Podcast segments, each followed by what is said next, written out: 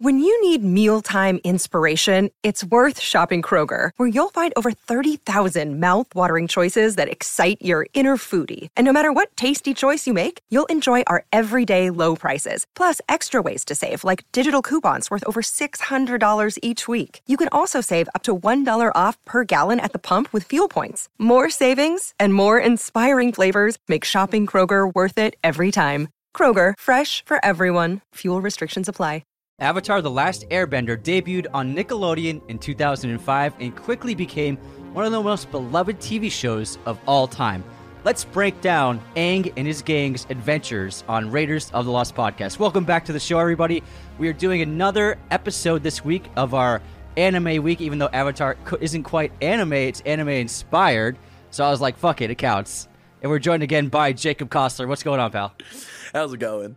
Now, you got me to watch Avatar Last Airbender. I aged out before the show even came out.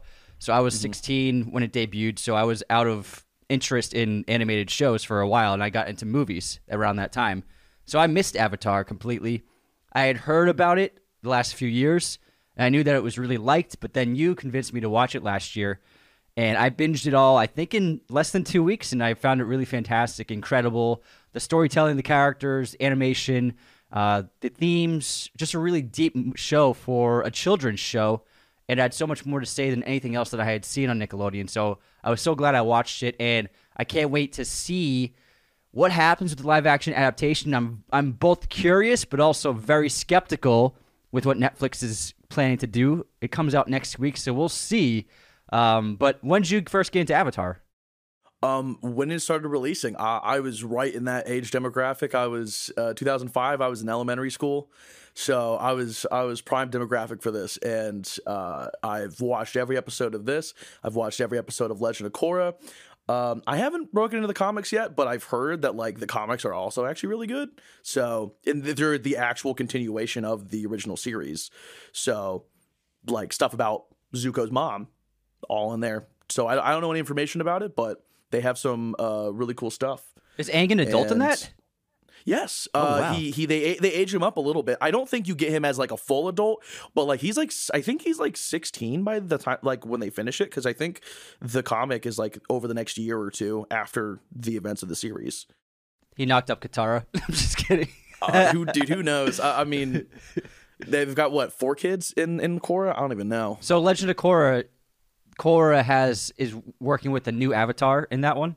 So Korra is the new Avatar. Okay, gotcha. She she is from the water. Uh, she's from from the Southern Water Tribe. So she was very quickly picked up on because Katara's living there. This is taking place, I think, about like 60, 70 years after um the events of uh Avatar: The Last Airbender because everyone's like pretty old at that point. Uh, like Katara was like ninety something or eighty something. So this is quite quite a while ahead. Aang has passed away, and so you have the new Avatar, uh, uh Korra, and she is trained uh, as an Airbender by Aang's oldest son Tenzin. Oh wow! And it's uh it's, it's a really cool series. Season one is a little bit weak. It's got a few. I think there's they're kind of finding their uh, their footing on who these new characters were going to be. But when you get to seasons two, three, and four, it's they they really kind of uh, uh, get back to where Avatar was. Well, the strength of Avatar is the fact that it was only three seasons and yes. there was nearly no fluff at all. They didn't stretch the story out longer than it had to be. And if they had done another season, I don't think that the storytelling would have been as strong because every season was so important and vital for what's going forward and it's hard to even pick a favorite season. I think that season three ultimately was my favorite just because of that finale. The last the last four episodes are just like unbelievably epic, but also the first season is just really fantastic, learning more about the lore, and then season two with with Zuko starting his redemption arc. Uh, it's just it's just a great set of layers for each season, and there are a couple of episodes that are kind of like side quests, but still those are a lot of fun, and they don't ever feel like a waste of time. So the the the writing team really went above and beyond for this. Absolutely. The writers for Avatar uh, have always just kind of been incredible and they're like very decisive with with the way they write everything. So when they were doing the original series, they, it was their way or they're the highway. Same thing happened with Legend of Korra. They uh, weren't going to make any more content than they wanted to. So whenever they whenever they were whatever they're writing, they it has gone through such a refined process at that point where they aren't they don't release anything unless they're sure of it, and it's kind of shown in everything that the original creators have had had involvement with. Uh, I, I also think that they, there's just a really tight show. The all the filler episodes still have value in some way. Like you can consider Tales of Ba Sing Se, a filler episode because it's none of the characters are necessarily like it's not progressing the plot in any specific way. It's manner. a day in the life. in, Yeah. in, in, a day in the life, and it's like individual character moments. And I think that's more it's it's more world building, but it's not necessarily filler because it has one of the most remembered moments in the series with um, Uncle Iroh's uh, section of it. Uh, so like even even the the most insignificant quote unquote episodes still have meaning in the whole series, and I think that's what makes it so special. And they they connect a lot of great lore and mythology to the show from real ancient cultures and ancient storytelling. Like there's this great Japanese fairy tale about a moon princess.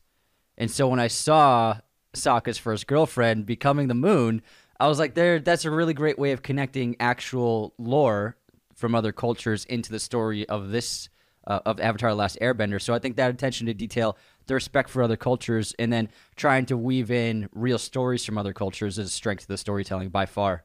Absolutely. The, the cultural awareness that the series shows is, I think, one of its strong suits. They've they designed everything to be around specific cultures. So the air nomads to the Southern Water Tribe to the North and then Earth Kingdom and, and the Fire Nation. All of them take direct inspiration from real cultures, and I th- uh, that that just accentuates everything. Everything has true meaning and purpose and derivation. It's not just something that was haphazardly added. It all comes from somewhere. And the cast is great. I mean, the voice acting. Obviously, I don't know much of the many of the actors, but I, I know Mae Whitman. I know Jason Isaacs. He's a great actor. Uh, obviously, Luke Skywalker as the Fire Lord.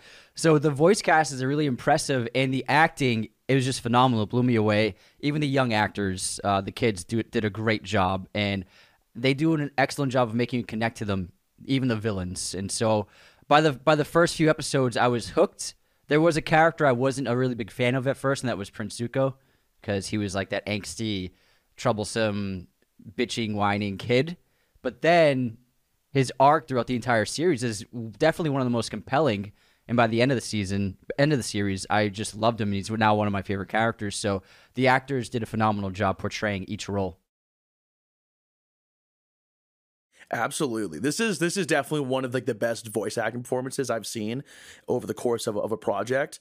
The the child acting, you're right, is is so impressive. The uh, Aang and Toph's actors are have are just were just phenomenal. Toph's Uh, great. and they were and, and they were the exact same age as their characters. So they were 11, 12, 13 filming the series. So the just to see age just the product that they that they made with the actors that young as the primary characters is just incredible. And and you can definitely tell as the series goes on their acting gets better still. And, you can hear them and aging see- in their voices. exactly. By the time you get to season three Toph and Aang do uh, sound older are and are immensely more mature in just their characterizations on top of just the vocal performances. Now, I think that Avatar, from what I've seen, it just seems to be in, in something that shouldn't be adapted for live action, possibly because obviously M Night Shyamalan made what is considered one of the worst movies ever made with just what was it called? Just the Last Airbender was it even called Avatar? Maybe, and uh, apparently he Yeah, called think so. Ong. He called Airbender. Ong. Uh, cast a bunch of white Yeah. people in the roles and took a. For, I've just seen the trailer and a couple of clips, and it looks like he sucked out all the life, all the energy, all the love, and all the humor from the show and made something super dark and serious. Now Netflix is coming out with their own adaptation next week. I'm not sure how I feel about it. Rumors have been circulating recently. Now the actual creators of the original show left Netflix's project from creative differences. Nobody knew what those differences were, but some things are coming to light recently in the past week, and it just looks like a bad sign and red flag going forward. So the first major thing that uh, was released is Sokka won't be sexist at all which is one of his big flaws in the first half of the series. He becomes a much better person throughout learning lessons, life lessons, um, being put in this place. And it's a great redemption arc for him. Now, young boys oftentimes will have sexist opinions and thoughts, and they have to grow as a, into adulthood out of adolescence and mature I think that's a common thing that young boys go through, so that's why they put it in the show because all young boys deal with that differences between them and girls. I think that eliminating that from Sokka's storyline is so detrimental to his character development. And now, what is he just going to be, uh, like a great, great guy, like from the start? Yeah. So the I think the way they worded it was like, oh, it's toned down. They uh, I, the way the way that even like they worded the description was kind of odd.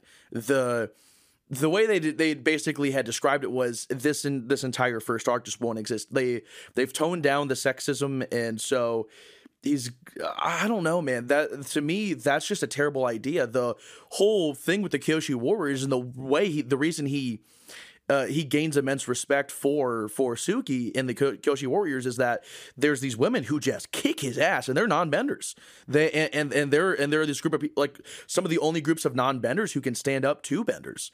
And uh, this uh, the it's a weird just like decision to me creatively like the and you can have a flawed character that's the, people prefer flawed characters who go through an entire arc the uh one of the things that this series is, is raved about is is Zuko's character arc. And if you just remove those flaws that initially exist, then like what's the point to to his character? Uh it to me it just seems like a terrible idea. That's the point of the of one of the main aspects of storytelling is showing the evolution of a person because we all go through changes. We all make mistakes when we're younger, and we all have immense flaws when we're kids but we learn from those mistakes and we mature into much better people into adulthood. That's what Sokka does in the show, and he becomes just as vital of a piece as Aang or Katara or any of the other benders in the final confrontation.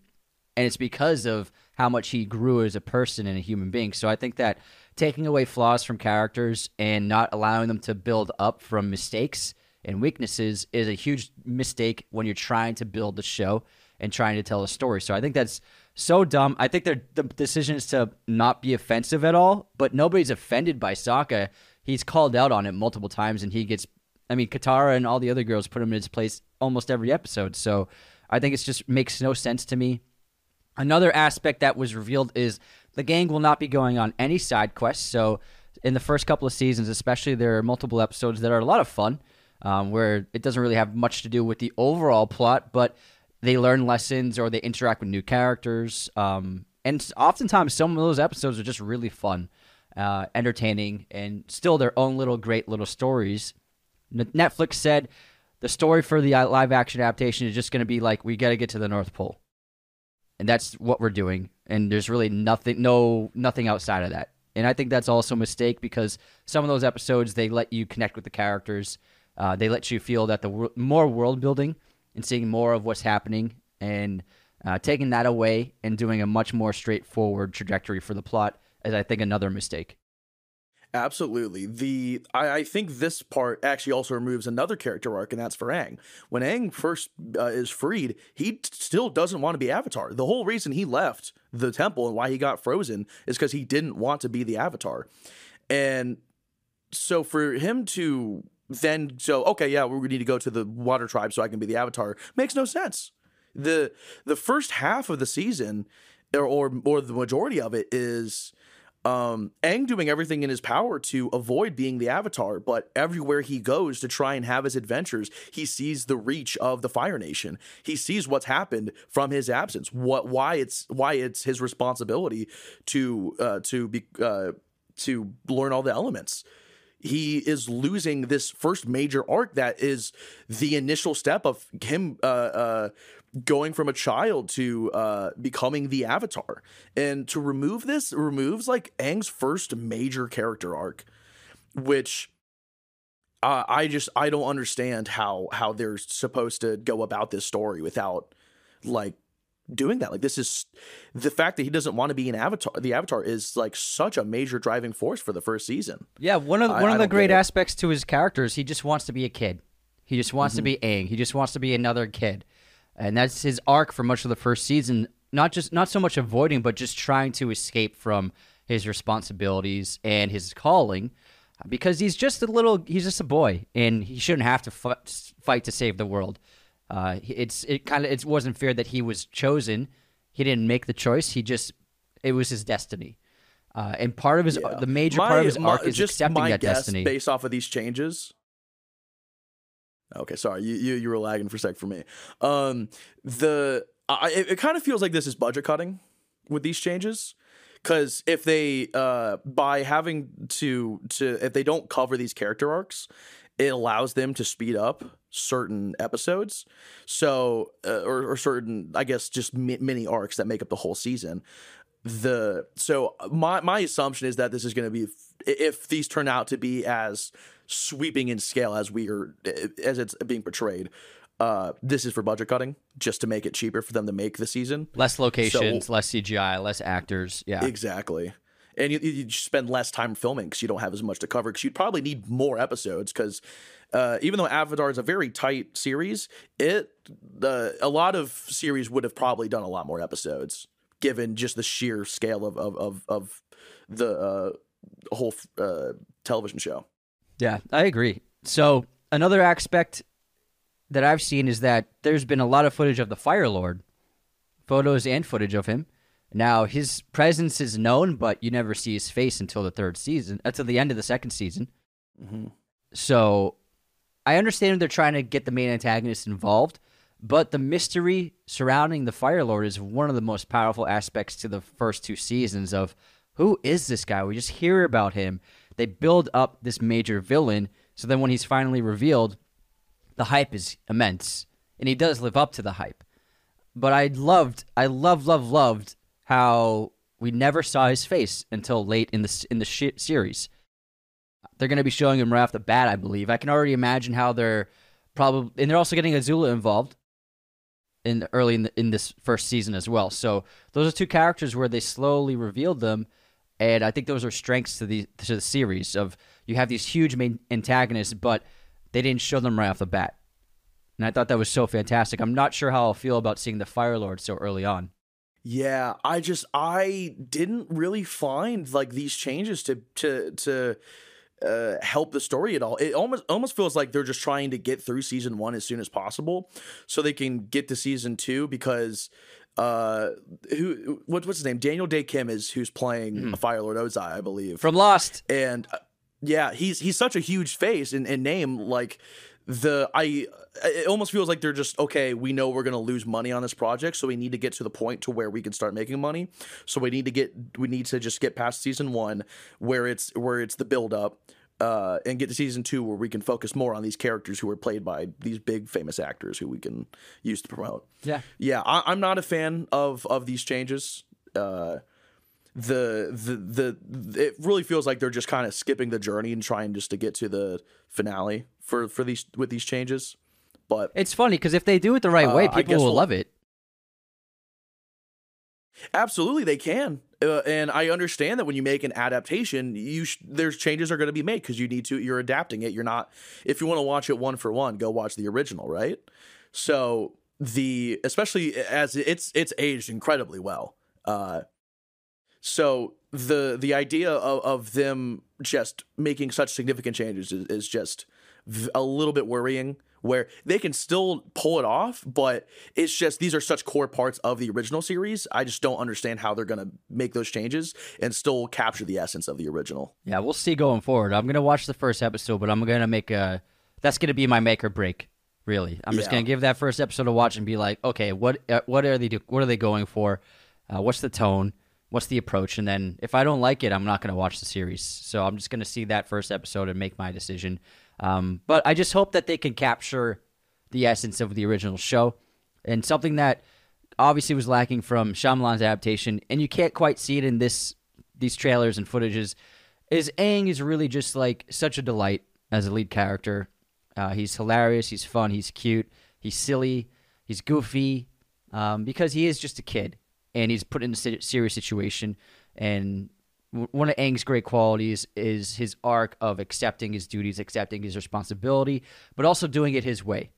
Like, for example, not wanting to kill the Fire Lord in the end. And he figures out a way to achieve his goal without killing the Fire Lord by taking away his bending powers. So, Aang is an incredible character, and I hope that they can try to put that into the live action series. We'll go. We'll see going forward. Yeah I, I'm, I'm really interested to see what they do because they have they have a really good cast and uh, Netflix has made plenty of good series before. So, and the One Piece live action was incredible. I I I'm, I haven't looked much into the production, so I don't know how much overlap there is between people, like maybe writers or or just any staff between the two sets. But if there's any overlap between One Piece and this, there's maybe some hope because the One Piece live action was incredible. So it's it's possible. Yeah, But we'll- because I- I, I read that the live, I read that the One Piece creator was heavily involved in the adaptation. He was very heavily involved. Every basically every single episode, every single shot was shown to him before before they released it, and and they wouldn't call the project finished until he okayed everything. So every, every single scene in that show was was okayed by the creator, and he was uh, also there for some of it. So anything he wasn't there for, it's still it's still. I was wonder why. I wonder why. I wonder why they weren't like that with.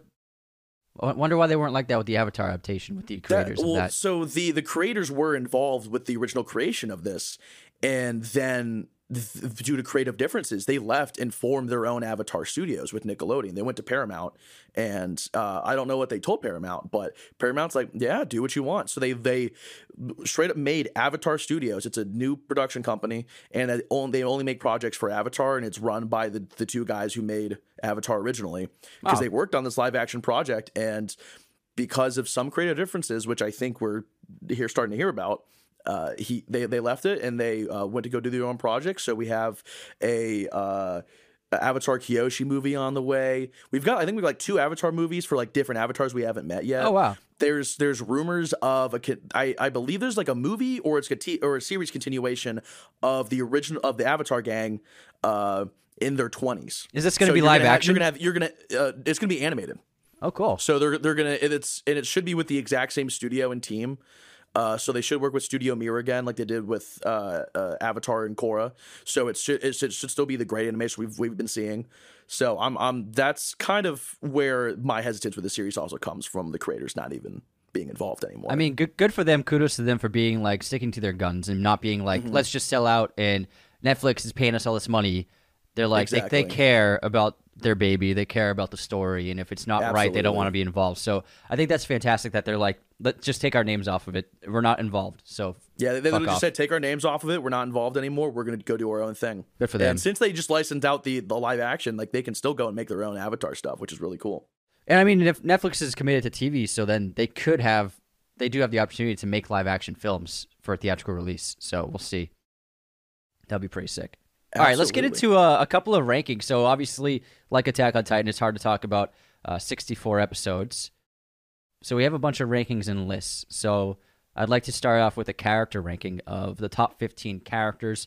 The main main cast is really a handful of people. It's like eight eight or nine people, but there's still a bunch of great side characters. But first, before we get into the actual people, we got to mention Momo and Appa, who are always a delight. And now I grew up watching the the film The Neverending Story. I'm not sure if you've ever seen that film, but Uh, um, when I was really young.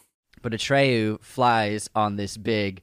He's like a dragon dog covered in white fur, and uh, it was just like always such an incredible thing. And then whenever I see Momo, I mean, whenever I see Appa, I'm like, oh my god, it's just like never ending story that, with this uh, flying water water bison, and he's so cute. He's so powerful. One of the best episodes is his seeing what happened when he was captured. Like that was like a tearjerker seeing what he went through. Uh, so I really adore Oh, yeah. Appa. That got me Yeah. emotional. That does. It was called. Um, As as a little kid, I got really upset at that one. yeah, it was tough to see like him being abused and captured and confined and. Oh my god! Like that Appa episode was just heartbreaking, and um, I was Yeah, so happy when they were. u- Yeah, when he they were finally reunited, him and Aang, I was so so happy. Mm-hmm. Um, but uh, Appa's part is just he's connected at the hip with Aang. Basically, he's there from the start. Uh, he's vital to the story, and he's always brings so much charm to the show. I love Appa. Absolutely, Appa. I mean, he's he. I think he's like one of the most underrated uh characters in the in the series because he, you know, you, you kind of forget that like they couldn't have done anything they did without Appa. He's the his his ability to fly is the only reason they ever even like accomplished this. Absolutely. Like, imagine if they had to walk it Lord of the Rings style, wouldn't have gotten there in time. The comet would have hit, like Oh before my they gosh. got, way before they got there. and then Momo, another. By the time they got to the Earth Kingdom, it, Yeah. it, it, it Sozin's comet would have already been there. Yeah. It would have been just would have been destroyed. It would have been ashes. yeah. All right, next up, Momo, the other animal companion, is super cute, and they discover him when they in episode two or three when they visit the the uh, e- what, what Eastern Air Temple. Uh, when Aang learns that there's uh, no airbenders left, and uh, Momo is there, and he's just super cute as well. I have him on my set somewhere. I don't know where. I don't know where he is right now. I don't know. I don't see him. But yeah, no, Momo is just oh, just a funny, uh, uh great comic relief, uh, little little uh, lemur to have have around. Uh, uh, I also I also love Momo. He's just he's just a little goofball, just always Yeah. causing problems. And and I uh, uh so he kind of him and Appa kind of just like check off like the funny pet character that that uh, will be in a lot of cartoons. And I I think that Momo probably has a little bit less impact on the series, but uh he's like he's, he's almost like a mascot. He's the. He's the Sokka of the animals. Yeah, basically. Yeah, the episode where um is it with Sokka it's not when he drinks the cactus juice, but it's a different episode where he imagines Momo and Appa talking, and they Appa's like a samurai, fully kitted out, and, and Mo- Momo's like a Ronin. He's got the little like tweed grass sticking out of his mouth, and they like go into a full fight. And I'm like, this is hysterical. It's, it's, I Kobayashi think my, it's my favorite like moment between them. It's it's so funny. Oh my god, I love them. All right, let's get into uh, ranking of the humans. So first up, we got Princess Yue from the Water Tribe, who sacrifices herself when the moon is killed to become the new moon. Uh, and it's a really sad story. It's she's just a wonderful character. Sokka's head over heels in love with her. Obviously, his first girlfriend. My first girlfriend turned into the moon. That's rough. I man. was about to. I was like on the tip of my tongue. I was like, I'm waiting for him to stop talking so I can say it. best line of the show by far. for real. That's rough, buddy. She's only in a couple episodes, but the impact is really Yeah. felt, and it's an important moment of the series. And then whenever you do see the moon, you think of her. Yeah, that's uh the I don't I didn't like really realize how much the series shows the moon off afterwards. Yeah. it's actually it's actually a lot more frequent. I think yeah. As kids, you you might, might fade a little bit. Like as an adult, you're rewatching and you're like, "Damn, this is sad." Yeah. you're like, "That's that's a." Well, she's like probably 16, 17. So like that's just like a. She's she's the rest of her life. She's gonna be watching Sokka. Uh, Kiss uh, Suki. and Suki. but no, Yue is such a such a cool character. I I do I think she's she's very unique and uh she's like the uh first time we actually besides like Monk Gyatso, the first time we've really or the Eastern the Western Air Temple in general. Um first time we've really seen like a character die. Uh in in the show. So this is for it to be a teenager sacrificing herself uh, uh, for for for balance and for nature is uh is so interesting to see. She's kind of there's a lot of theories that I I, I honestly really like. Is that the idea of Aang, given let's say Aang doesn't get frozen, he lives out his normal lifetime a hundred years before. Uh, Yue, there's a lot of theories that Yue was supposed to be the next Avatar. That's why she had a strong connection with the uh, with with the uh, with the koi fish spirits, and uh, that's why um, she was sick at, at birth because she was supposed to have the Avatar spirit, but she doesn't because Aang's still alive. Oh, I like that And- theory. And so, so there's a lot of theories that because a wa- it's in the cycle, the next person's a water tribe member, Mm-hmm. and so the the whole everyone it was cooked up this theory that Yue would have been the next Avatar had Aang not been frozen. That works out timing wise because he would have been in his. He would have been like seventy by the time she was born. I think makes- it was like a hundred hundred years. So he like there's He would have been like think- eighty. I he think would have been like a- there's a time- eighty-three when she was born. there's yeah he so he pro- he probably would be like like with probably passed away with within the last like probably 20 years of of, of the events which i don't i don't know if they ever actually tell us how long like there's a gap between uh, avatar dying and the next avatar uh, uh being born so who knows But there's uh so the original the Moon story, the Moon Princess Japanese tale, it's it has a lot of similar themes where so it's about this couple in Japan and they lose their daughter and then the mother is just beyond herself with grief. So then the father climbs up a mountain and begs the moon um, to, for help and the moon sends her daughter to the family, a little baby girl, uh, to com- to comfort and console the family. And so then the family raises the little girl, the Moon Princess, as their own. But then when she becomes an adult, she has to leave in order to join the moon again. It's a very very incredible tale, and I remember seeing this episode and being like, "That's that's such a great uh, it, it- it- reference and homage to that story." Mm-hmm.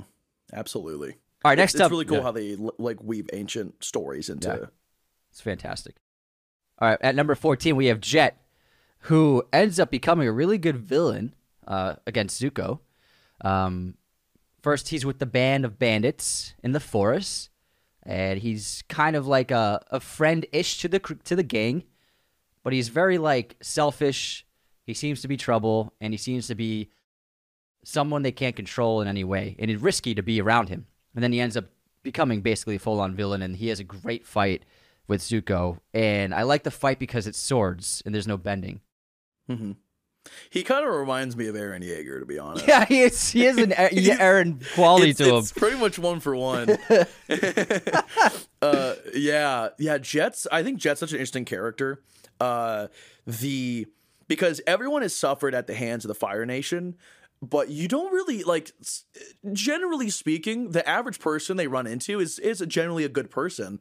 Uh, but Jet's like one of the few characters who like v- uh this being who was wronged by the Fire Nation and is uh now turned into a villain character and is is attacking people who who are just civilians and don't have anything to do with the uh necessarily the the Fire Nation's imperial efforts and might just because I know they uh, there was a Fire Nation village and that they were trying to uh, destroy. And he's just one of the few characters who's who's who, who went down that kind of path. So it's interesting for them to acknowledge the different paths someone can take uh, uh, uh, after suffering like like he did and how the rest of these characters have so we, we get to we, like he's one of just I guess one of the few paths we see different characters take uh, after being victims of the Fire Nation because you have the Earthbenders who get, get put onto that ship in the ocean and uh, have just given up. So it, this is uh, a, a path of just someone who is fully accepted the hatred and has decided to to return it to the Fire Nation uh, rather than uh, accept it or or or uh, make a difference in, in some other way. It's I I I think it's so fascinating that this is a character who uh, is really early on in the series too, and he's just like, no, we're gonna kill these people. We're gonna blow up this I like- and, and, and Yeah. drown them all. The, Or- or- the whole damn sequence is great because, and I like because that first when we meet him when, in his little crew, we think, oh, they're just like a bunch of kids who are just doing what they can to survive. You know, they're they're stealing and they're just trying Yeah. to trying to survive because in the ruins of their home. But then we learn like this guy will do anything, and he's he can be ruthless, and he becomes a really big antagonist for both the gang and for Zuko, which I thought was great, connecting him to all of the characters. But that whole damn sequence of him um, nearly allowing all that to happen and, and trying to foil the plans of the gang was really fantastic, especially in the first season. Yeah, I, I thought this him as like a sort of like an early foil to Aang, where like they they both suffered great tragedy at the hand of the Fire Nation. Uh, this and and Jet is a example the path Aang could take as the Avatar of of make of making it about revenge. Uh, and after that whole, I think that's what sort of really helps push Aang to reaffirm his his uh, air nomad ideals of of peace and, and nonviolence whenever Yeah. possible. Yeah, it's a great lesson. I wonder if he's even going to be in live action because that's an important lesson Aang learns. Yeah, I that's that's a good question. With the changes, who knows? We'll see. I'll have to check the IMDb list. All right, next up we have Suki. Uh, great warrior, uh, really entertaining. I love their village. I love um, everything about that crew, and this is where Sokka is really learning lessons about. You know, just because these people are women doesn't mean they can't be great warriors, and way better than him at everything. so he really he learns a lot in the in this episode, especially. Yeah. But then Suki, she doesn't have that much screen time in the series, but she does show up multiple times throughout the course of the show, and she's always a, a, a welcome presence in every episode. Yeah, I, I honestly, uh, I probably might have put her higher up, but I know she kind of goes AWOL for a while. But her impact on the series is so huge because she, uh, she completely turned Sokka's character around from probably not being like super liked by the audience to like once he starts learning these lessons, he really comes into like being a, an audience favorite where he's just this comic relief character who actually goes through a character arc, which isn't super common in a lot of series. If you're a comic relief character, you kind of they're usually very static, or they are or, or they're used at for tragedy for the rest of the uh, the the cast. But he manages to to like be one of the few comic relief characters with with an arc where he truly uh, grows as a person. And I think I think Suki is. Uh, uh, also such, such an interesting character in the way that showing how the avatar how important the avatar is the effects they have on people and the whole kyoshi warriors were formed uh, i think it was by or insp- or inspiration of avatar kyoshi mm-hmm. uh, I don't. I don't remember if, if they were formed while she was still alive or not. I, I, it's it's been a minute since I've watched the first season, uh, but the the just the lasting impact of the avatar she's she shows what that means and, so Aang sees that for the first time that he go he meets all these people who were uh who were ho- who held were were part of the home of, a, of an avatar of the last uh uh I think Kyoshi's is I don't remember if Kyoshi's Earth or Air I think she's an Airbender um the the last airbending avatar. And so Aang himself already means so much more by being an airbender to them. And so I think Suki is is a really cool character to show w- the meaning of the avatar and and and what effects that has hundreds of years later is how important it is for you to fill out your role as these people are inspired hundreds of years later to keep that legacy going. Wow. Well said. Well said. Thank you. All right, next up we have Ty Lee, who is part of Azula's gang, her trio. Ty Lee is a great contrasting character because her personality is so bubbly and so sweet and cutesy, but she's a force to be reckoned with. And what's also great about her, she's not a bender, but she can she has a fighting style and technique where she can shut off the chi of a person's energy to prevent them from bending. And so she becomes a really great fight an antagonist in a fight. And I just love the precision. I love the fact that just a normal person can have an impact, like insurmountable impact in a in a battle sequence against benders. And she, and I think just the contrasting of her really bubbly personality is a great. It's just it's a great character design. Yeah, I love how she's she's like the strongest non-bender. Yeah. I, I, think pretty handily in the series, and in a one-on-one between her and a bender, I, I think I'd take her minus like the Avatar and like the top minus like, a few masters. Yeah, minus like a few masters of bending. There, uh, she, she's she's like one of the most like uh, powerful is uh, uh, probably not the right word to use. One of the strongest characters, and I think that she's such a breath of fresh air. I think in that whole in her whole group. So with Azula, Mai, Zuko, she's she she's she's like the you need someone who could smile in that group. They're all fairly like someone, yeah, someone who can who can crack a smile and mean it genuinely. Because uh, even Mai is just like a goth girl.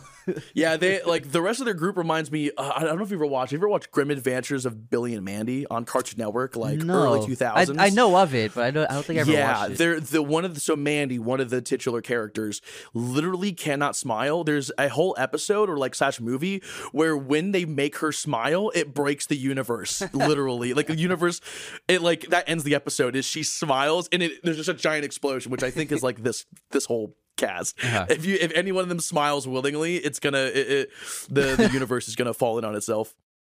But yeah, Ty Lee is such a yeah. breath of fresh air in those scenes to where she keeps the energy up when the rest of the characters are like a lot more mellow.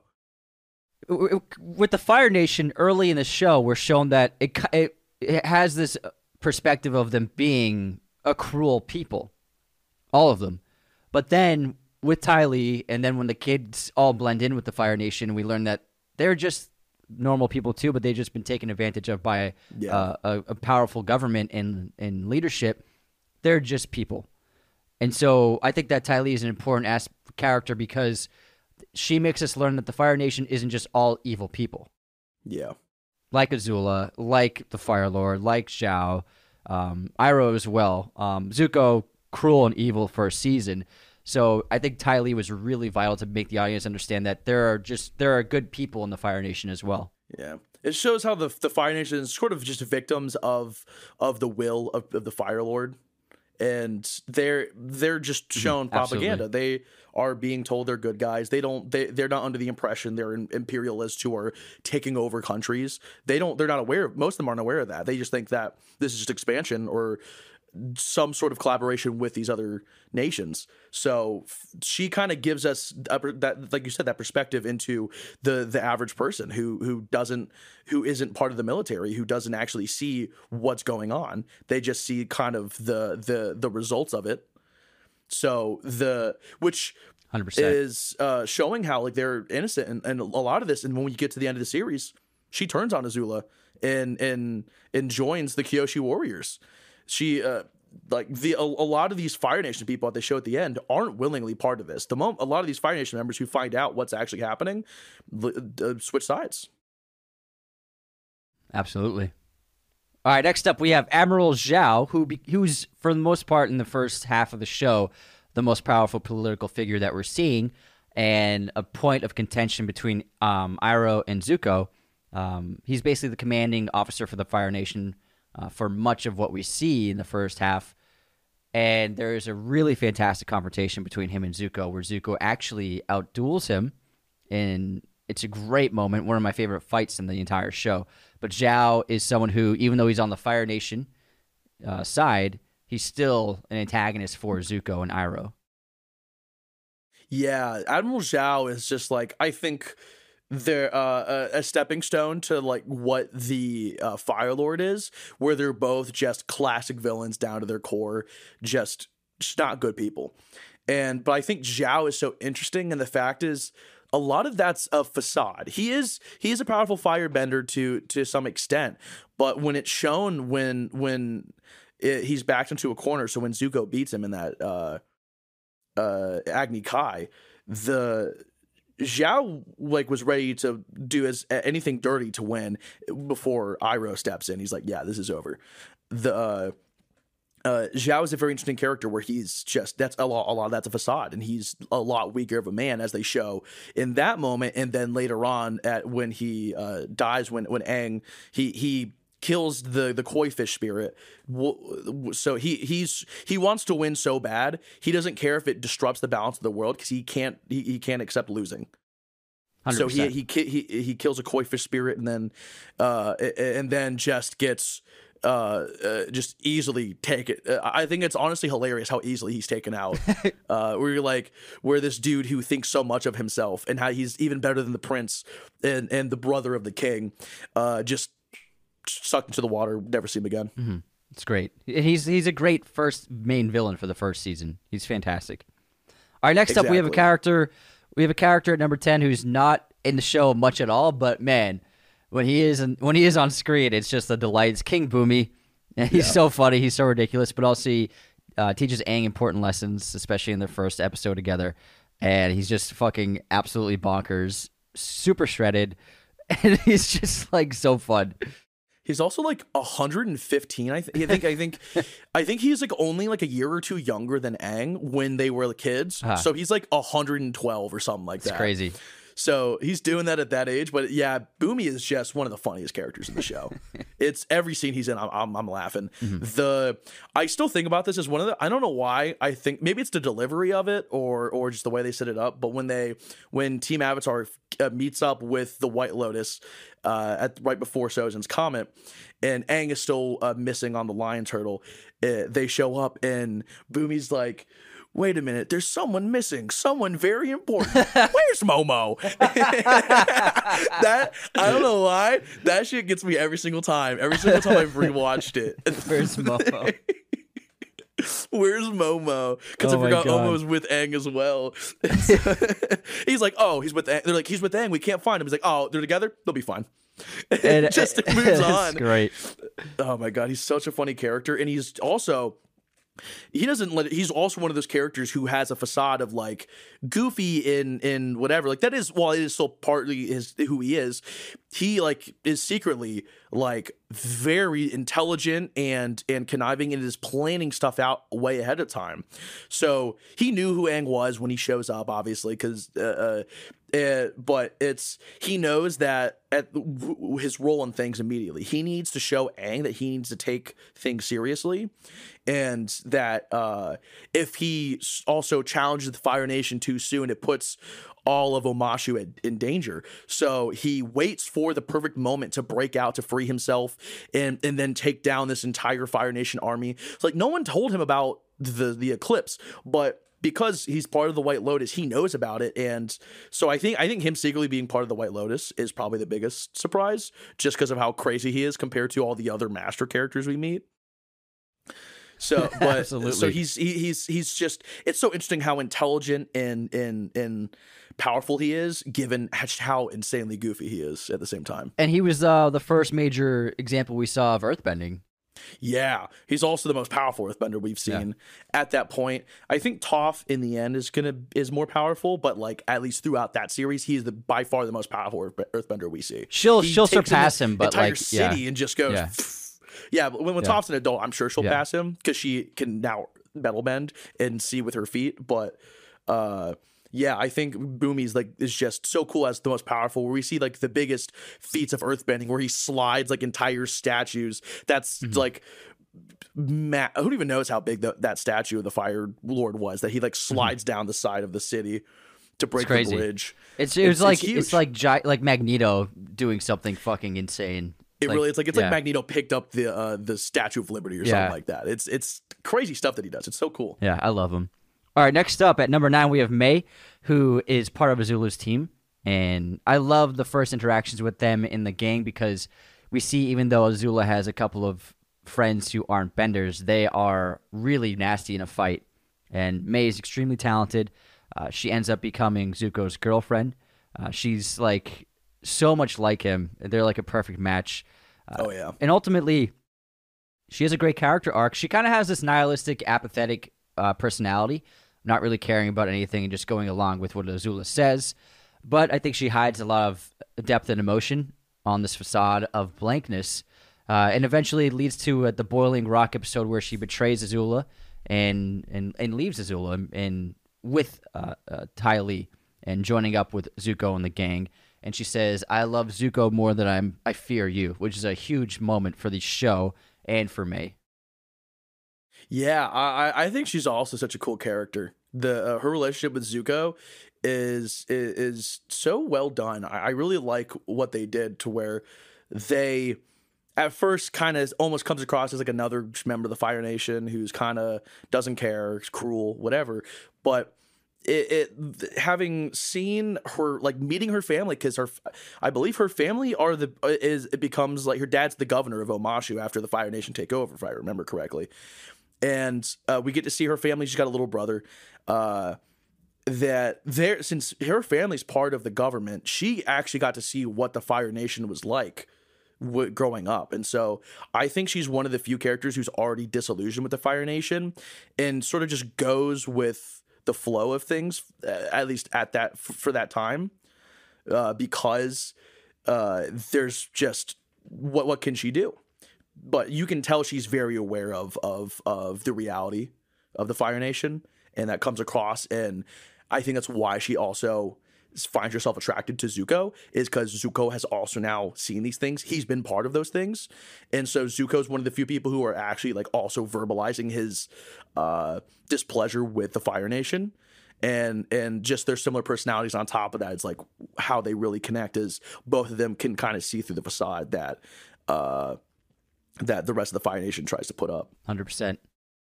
All right, next up we have Toph, uh, the protege, the blind bandit, one of the most powerful Earthbenders in existence. Even though she's just a little kid, uh, I think that Toph was so exciting. I'm glad they saved her for season two, um, because it would have been a little too much of an ensemble in the first season with that arc. But she is so welcome, and she ends up being uh, Aang's instructor in Earthbending. Uh, but I love her first sequence in the arena, battling the other Earthbenders, and you know she's she's a blind kid, yet she takes out all these incredibly powerful Earthbenders like they're nothing.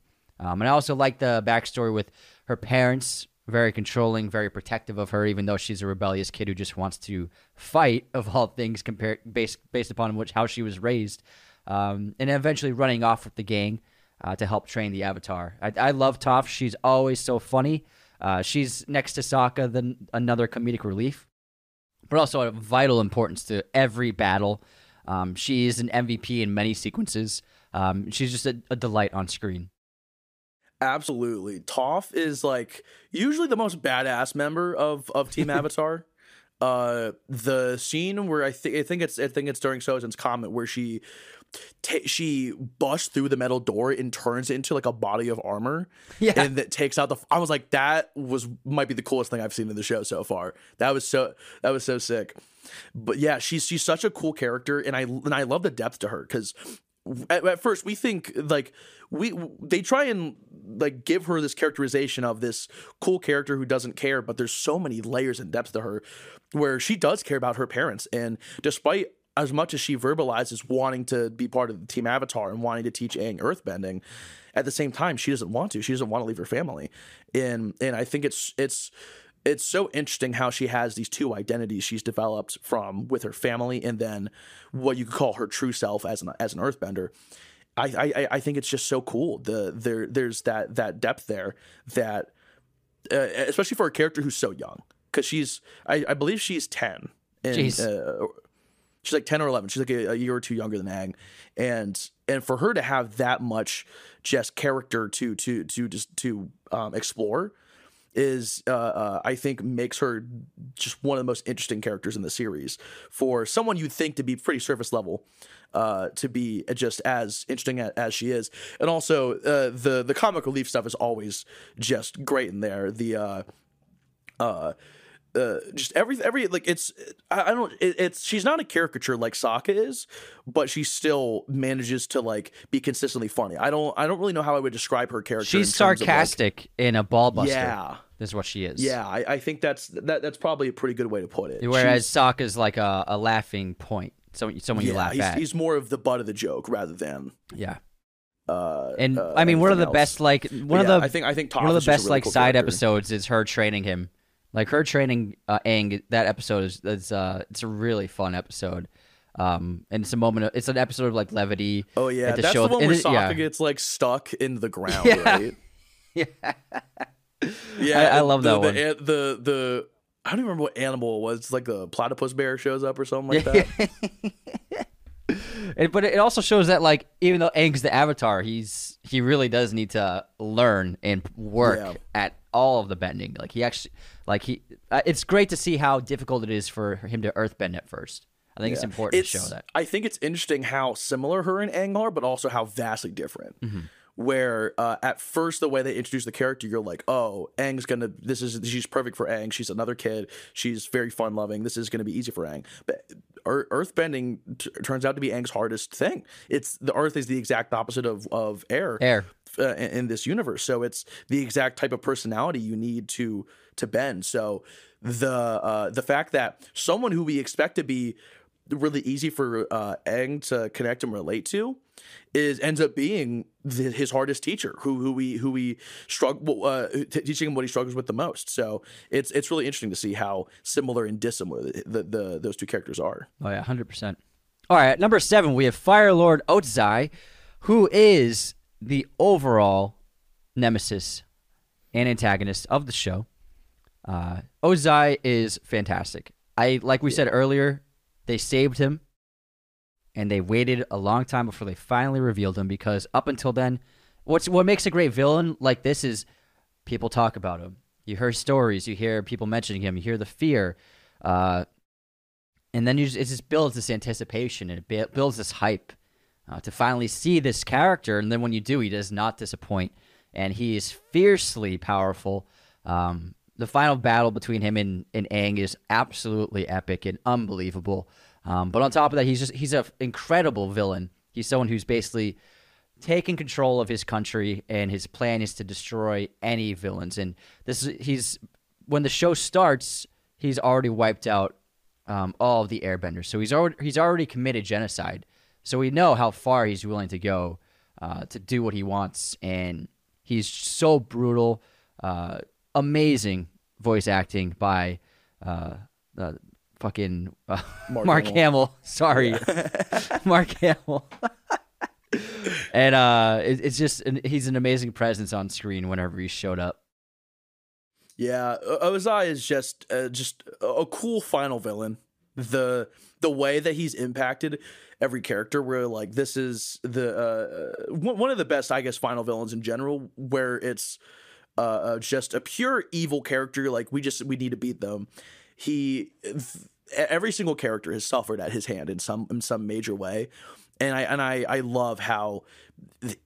because of how evil he is, the the final conflict of the series isn't beating him. We know Aang can do it. If uh, he's powerful enough, he knows all the elements. He can defeat anyone. It's that how does Aang do that without killing him? Because that's despite everything that the Fire Nation has done. If he kills the uh, uh, Ozai, it's uh, either disbalance. Uh, that's something the Avatar shouldn't do, or it, the the Fire Nation probably wouldn't like if he if Aang killed the Fire Nation. I don't think it would have been a, a peaceful resolution like it like we saw. So the the fact that that a villain like this can force su- such a, a, a, a strong uh, conflict within the characters uh, on a kid show is is just so impressive. The way that they were able to write a character in such a way to where it can kids can really understand the dilemma because I think that a lot of the audience, or at least their intended audience, this is probably the first time they're being being introduced to these kind of themes, and so for them to deliver them in such a way through this character is, is incredible, and also doing it with Mark Hamill's performance probably uh, uh, help, helps a, a little bit.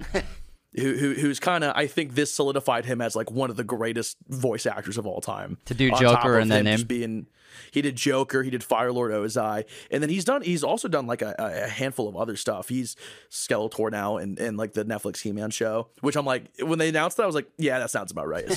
Skele- Mark Hamill and Skeletor kind of go together, but yeah, I think I think Mark Hamill is so important to this role if you cast a different actor, I'm not sure if it, the the character still works as well. Agreed. Yeah. His his voice is so distinct with this. This is one of the ones to where the Daniel Dae Kim's going to need to have to act his ass off to to really He's gonna have to bring his character down. He's one of those characters it. who's like they had to nail down perfectly, and they and they did. Mm-hmm. I've I've literally zero complaints about Ozai. All right, next up at number six we have Sokka. Formerly the, just the comedic relief of the trio, he becomes a very important character and a vital to the, the defeat of the Fire Nation at the very end.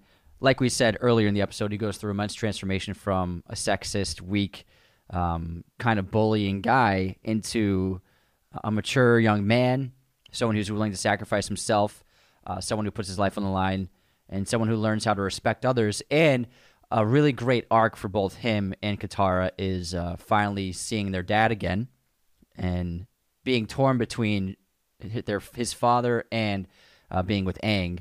Um, and so that's all. That's a great arc for Sokka. Those mm-hmm. few episodes, and he goes through, compared to men, many others in the cast, some of the most intense transformation in terms of an arc out of, the, out of anyone in the show. Yeah, uh, Sokka. I mean, for me, he's my favorite character in the show. Uh, maybe not necessarily the best character, but it's it's just he he's he's hysterical. He's constantly wrong in and is constantly proven wrong, and yet it's it's it's so great to see how uh, his character evolves throughout the series, where he he's like he he he's super sexist. He thinks men have to are have to do take care of everything because because the Southern Water Tribe is well, the Water Tribe in general is very traditionalist. The women have specific rules and roles, and men have specific roles. Like as they explore in when they get to Northern Water Tribe, and uh, uh, Master Pakku or I think it's Pakku yeah. won't. Uh, uh, train uh, Katara. Katara. at all, even though Katara has the most potential of any waterbender we see in the series.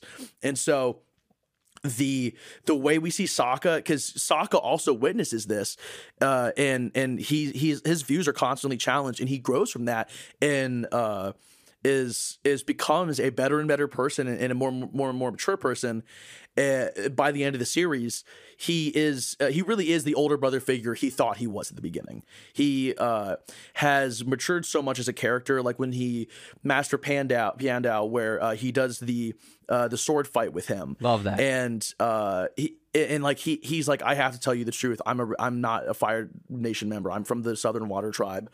And it's the uh, you get to, that, I think that's the moment where I really kind of realized how much Sokka had changed was when uh, even though it would put all their lives in danger, uh, like oh, at least as, as much as they could assume, he still couldn't like just his own honor and, and and his respect for for people has grown so much that he's like I can't reasonably uh, uh, learn from this master or try and uh, take take from him without letting him know the truth. I have to respect him, and I think that's like the one of his big things is learning to respect others is is a little is a is a kind of arc that's like probably not as talked about, but it's literally everyone, not just not just as him being sexist in the beginning, or and and it's even at the end he. Even though he's not a bender, uh, he uh, he still manages to contribute in major ways, uh, and I'm I'm I'm he, he's one of my favorite characters. I think he's just hysterical every scene he's in. Uh, how he just constantly gets proven wrong. I love him. He's stubborn as hell, but he took out that air fleet like a boss, like a G. Yeah, and he and and and he even was able to, he was willing to say goodbye to Boomerang. Yeah. That's right. like, oh, that's the ultimate character arc. Sparky Sparky Big Big Man. yeah, Sparky Sparky Boom Man. Boom Man. Oh, I, Combustion Man. Oh my god. Yeah. Coming up with the names for the guy. It's so funny. For real. All right, number five for our character ranking is Azula, one of the main antagonists for the series. She is the daughter of the Fire Lord and brother of Prince Zuko. Uh, she doesn't show up until season two, but when she does show up, she makes her presence known very clearly. Uh, she's more powerful, uh, more dominating, and more ruthless than Zuko. In a lot of ways, I think she represents the qualities that Zuko thinks he should have, being the Fire Lord's son, but he doesn't actually have them, which makes him uh, a morally good character compared to his sister. His sister basically is like the perfect child for Lord Ozai. Uh, yeah. And she also is not only one of the most powerful firebenders, but she's also mastered lightning uh, bending as well, uh, which is just so fantastic when you see that for the first time. It's unbelievable. Um, she's an incredible antagonist. She's the biggest foil for Aang and the team for much of the series. And then her finale against Katara and Zuko is one of the best battles by far in the entire show. Uh, visually stunning. Um, but she's a character who has great moments, but then um, she does become quite deranged and um, loses herself uh, near the end of the season, near the end of the show, um, where I think that when she realizes things aren't going her way, uh, she can't deal with it when she's betrayed by her friends, when um, things are when they're on their when they have their backs up against the wall, she basically uh, loses control, cuts her bangs, acts like a madman. Yeah, and uh, she, and then uh, that's when she's most dangerous too. Also, yeah, I, I I see her as a really tragic character. I think she's the product of of Ozai's attention because Zuko never really got that, and that's uh, I mean, as you can tell from the beginning, and when they initially show him the first time he's in the war room and he and he speaks out, and then they have the Agni Kai, Zuko very clearly wants the approval of his father. He never really got the attention. He was always got the attention from his mother, who is a good person, and that shows with these characters. Azula is really just the product of the undivided attention of Ozai. That's this is what happens when this was what would happen to Zuko if he uh, ha, if, if he had gotten that, and she's uh, just so mentally unstable because she's she is now lives and and dies by the by the approval of of Ozai, and uh, and it has built this complex around Zuko and her mother not loving her and and believe that her that her, her mother only loves Zuko, and so when when when she's when their mother's gone, as much as she like doesn't initially like kind of treat Zuko poorly or like go or go out of her way to like uh, attack him or anything like that. Everything she does is always kind of a, a slight towards him, and is always like uh, uh, uh, uh, condescending towards him. She she has to find ways to demean him, and and uh, to make herself feel better because she doesn't she she has no other way to to I guess process her childhood is is by being better than Zuko is the only way she can do that. And so the finale of the series where they fight and Zuko bests her. It she just can't fathom that, and you know she starts breaking down, crying and she's chained up, and and she's and even then she's cutting her hair and like has like lost it as she's become the the Fire Lord, but it's this is truly like that's where you can see the cracks really start to fall. She sees her mother in the mirror and and uh she she verbalizes it. She believes her mother hated her. She she believes her mother thought she was a monster. And that was just the image that she painted for herself based off of her childhood that her father was the only one who was giving her attention. Her father uh like preferred her over Zuko because she had that uh to some extent that that voraciousness you need to be to be the Fire Lord. So it's just a really interesting character who who is just a victim of of their childhood. In yeah, my opinion, because yeah, even before major events, you you see flashbacks, and she was always manipulating her brother, or like you said, competing um, to win favor of her father. And even when they both think that she killed Aang, she tells her father that Zuko killed Aang on the chance that he survived, so she wouldn't get blamed for it. Exactly. So she's always competing against Zuko and trying to win her father's favor. I, she does have that tragic moment near the end, but I will say she enjoys what she does too much to be completely empathizable. She's just she Yes. she relishes in her cruelty too much. to- Absolutely. yeah, and that's that's really like like I said, like she has all the qualities that Zuko thinks he should have: the cruelty, the the villainous aspects, the the desire to bring um, suffering, and the, desire to dominate. He's trying to be that for the first season. He's trying so hard to be that, but he he's not that in his heart. And ultimately, obviously, making the choice to join Aang uh, is the biggest proof of that and evidence of that. And it's always a great struggle with him. We'll get into him in a little bit. This episode, of course, is sponsored by our friends at movieposters.com, the number one place to get your posters online today. Be sure to use our promo code Raiders10 at movieposters.com to get 10% off your order right now. They have a huge selection pretty much every movie and poster and TV show imaginable in their poster library. For all of your poster needs, be sure to go to movieposters.com and use our promo code Raiders10 right now to get 10% off your order today. But next up, we have Uncle Iroh. Iroh is, in a lot of ways, um, like Aang, a heart of the story, uh, especially for Zuko. Uh, he is a man who's extremely flawed. He's made so many grave mistakes in his past. He used to be a general for the Fire Nation. He once held siege to Ba Sing Se, where his son was killed and he finally learned uh, the immense gravity and weight of war and the effects of it it has on suffering when he suffered himself from the loss of his son. Uh, one of the most emotional moments, two of the most emotional moments of the whole show. His tale uh, about his son, and then also when Zuko comes to him to apologize and he can't come up with the words, and instead Iroh just hugs him. And if you don't cry at that, if you don't cry at that moment, you don't have feelings. And so Iroh, in so many ways, is a major part of the the connection to to love and a heartbeat for the show. Yeah, absolutely. He really is like the the the heart of the show. He's constantly even when he like ends up meeting one of the members uh, of Team Avatar, he's constantly giving them wisdom to live life by. This is a character who like even from the beginning you can tell has had a, a, a storied history and has been through a lot. I the like you said the the two episodes that stand out are the Tales of Ba Sing Se and then when uh, Zuko uh, beats him again after everything in season three.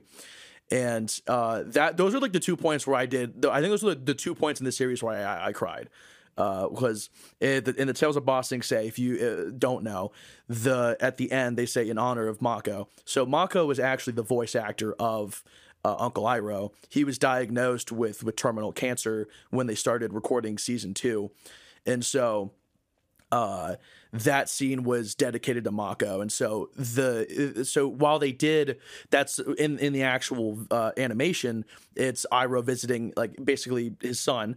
Um the image they use for his son is actually a young Mako uh Oh, wow. and uh so like that is him crying and basically from my understanding it was one of the last things he recorded before he passed away so he filmed all of season two and then shortly before short- shortly after they they wrapped uh he, he had passed away so eh, I think I think the tale of Mako also makes his character so much more important uh, uh, with how spiritual he is and how uh, uh, just important he is into the franchise and and giving these lessons. Eh, he's so important to Zuko's uh, character arc. And the the just everything he has gone through, and to see the character he's come out as is so interesting. And I, I just know I, I always look forward to the next time i was on screen because I also he's gonna just spit out a gem uh, uh, of some some just insane uh, words of wisdom where you're like, what the hell did you just say? And also very funny too. Yeah. Oh yeah, where like they're they're trying to when they initially like in season three go and look for him, they find um what's her name with uh who who has the animal that can like smell like Oh, can, yeah, like, the giant track thing. sense. Yeah. I always forget I, I forget her name because she only post she's only in a handful of episodes because Yeah. she's in season one and then season She's like a bounty hunter, and they which- track I him down. She's like, yeah, you have a you have a strong scent. It, yeah, he they, they like have his sandal and his, and he's got like like his scent so strong they can find him just from the sandal. uh, I love when he gets fucking jacked in prison, and they show that Oh, montage yeah, of him he's, working he's out. Like, he- he's like, oh, thanks for thanks thanks for the meal. I'm Rips his shirt off. Starts just doing doing clapping push-ups, and I'm like, damn. so funny. He's just got an Yeah, apple in his mouth. Such It's so a, funny. He's such a funny character who's also just so badass at the same time. The the scene at the like near the end where so where Sozin's comet's there and he's like, a firebender only gets to feel this once in a hun- uh, uh, once in a hundred years, and then like just his breathing is enough to uh, surround them in flames. Mm-hmm. Which I'm like I'm like oh shit this dude's like strong. The- and also this the my favorite symbol is when he burns the Fire Nation flag. That's hanging yeah, on the revealing the Earth, the Earth uh, symbol behind it. yeah. That's great. And I um, the the him him being the savior of of Ba Sing Se after raiding it After for sieging years it, yeah. is, is just such a cool turnaround on his character. and I love he just wants to make. At the end of the day, he just wants to serve people tea. Uh, but Exactly. he he, rema- he feels like he has to stay involved to protect Zuko and help help Zuko, uh, and so I love how when things he even also he he's like in Ba Sing Se he's like then they start this tea shop and he's like I, I just want to do this and then finally uh, at the end of this series he has his tea shop and everybody's there it's just it's such a wonderful conclusion for his character to be like you know he he's been a soldier all his life but his calling really was to just nurture people and serve people Yeah, absolutely. all right, next up we have Katara at number three, the water bending protege and then master. Uh, she is, in a lot of ways, the the the guiding force for the trio, uh, constantly getting Aang to accept his duties as the Avatar and trying to keep them in line, both boys in line. She's also the reason why Aang was freed in the first place, so very important. Uh, she is one of the most powerful people in the planet. Uh, her water bending is incredible, and I love her arc because she goes. She's constantly battling against the times. She's ba- battling against um, the men, water tribe, like you said earlier. Women in the water tribe are only allowed to use water bending for healing, and she's trying to become more than that. And she does eventually train with the master, who finally accepts her after she nearly wipes the floor with him. Um, I love the relationship between her and Aang. It's complicated. He's at, he's had a crush on her since the moment he saw her, kind of like love at first sight. But he's a kid. He's a little. He's a few years younger than her. It takes her a while to realize that she also loves him.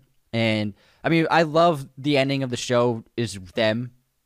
They have their kiss, and then it's just the beautiful sunset. I thought it was just like a perfect finale for the show. But Katara is vital to the story ever working and for their success in the end. Yeah, absolutely. Katara is is such an interesting character. She I she definitely besides Zuko uh, uh, and Aang gets the most screen time of any character, and she just uh, is. Con- it's it's so cool to see how she transforms as a character because she initially comes off as probably the most put together of Team Avatar. The mom. But when you get, yeah, you get to season two and three, and you really start to cover like her mom and her her trauma with that. You're like, no, she's messed up. She's she she's a slave to her to her hate towards the Fire Nation, and she is uh just the moment that she can find out that uh she can like avenge her mom is is just overtaken by by by rage and that's all she can think about which is is so interesting because that's not what her character is about and it's and it she she she shows that like these these great people can can harbor like such dark hatred where it's like where it's like she's she's gonna hunt someone down and kill them as a 16 year old uh it, it's it's in a especially growing up in, in a tribe where like that's not her culture either uh, for the she's such a cool character that harbors such an interesting darkness. While i know some people will jokingly complain they're like oh everything some character will make will make will like complain about something in the series and she's like you know what else was bad? My mom getting killed in front of me which like like yeah she does bring it up a lot Yeah. but like uh, at the uh, uh, at the same time it's such an interesting storyline for her given who she is as a character as as a whole so she's got just this this this dark part of her that exists that kind of remains hidden for a lot of the series. But then when it comes out, you kind of get to you get to see like how messed up she kind of is. And so I think the uh, she she grows in a lot more subtle way compared to I think a lot of the other characters in Team Avatar. But uh, she's I, I think she's such a perfect uh, uh, match for Aang. And Uh, um, I, I yeah, think that I because I, they're they're not necessarily opposites, but i- i- in certain ways they are, and and, and just like their general demeanor, and, and and they are within social interaction. So it makes sense that a lot of while she's she's she's very go with the flow on certain things, she still has a certain rigidity to herself, which I think is a good match to Aang, where it will they'll complement each other because she's willing to do a lot of more weird stuff, but she also can kind of like reel Aang in on when he's a little bit too like just free wild child. over the wall, yeah. And the point Yeah. of contention with her with that darkness and that she has that revenge in her, the desire for revenge. She's the last person to trust Zuko. Um, but all and she it's really whenever she sees a member of the Fire Nation that comes out uh, tenfold. But there's also that goodness Yeah. that that that goodness within her still overpowers that. And a great example is when she's trapped in the cave prison with Zuko. She hates him, but then by the time by at the end of their time in the cave, she considers giving him that powerful wat- healing water to heal his eye. So she's still that goodness in her always outweighs that desire for revenge ultimately. Exactly. I, I think I think that's what makes her such a, a fascinating character is is for that to to exist and for her to still manage to overcome it.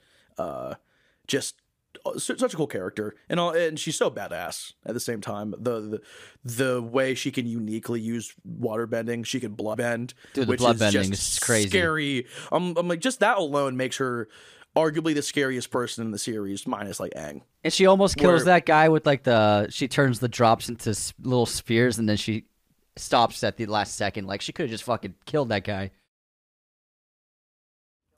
Exactly. Like you, you, you kind of underestimate how powerful she is it, it- it- until there's like certain moments happen. You're like, oh fuck, I forgot. Yeah, she's she's kind of like the most powerful waterbender in the show. So Yeah, absolutely. I mean, she almost beats the master, or she does. yeah, I I, th- I think by the end of the show, you can you fairly unilaterally say she's the strongest waterbender. Definitely by the end. All right, next up at number two, we have Zuko. One of the most important characters to the show, one of the best character arcs. And like I said earlier, I found him annoying for the most part for the first season.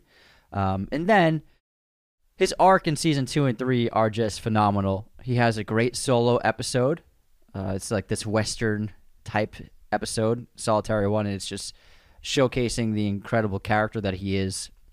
He's someone that, in a, in a lot of ways, he was born into the wrong circumstances. He is not an evil person. He is not a cruel person. He tries to be, and he thinks that he has to be.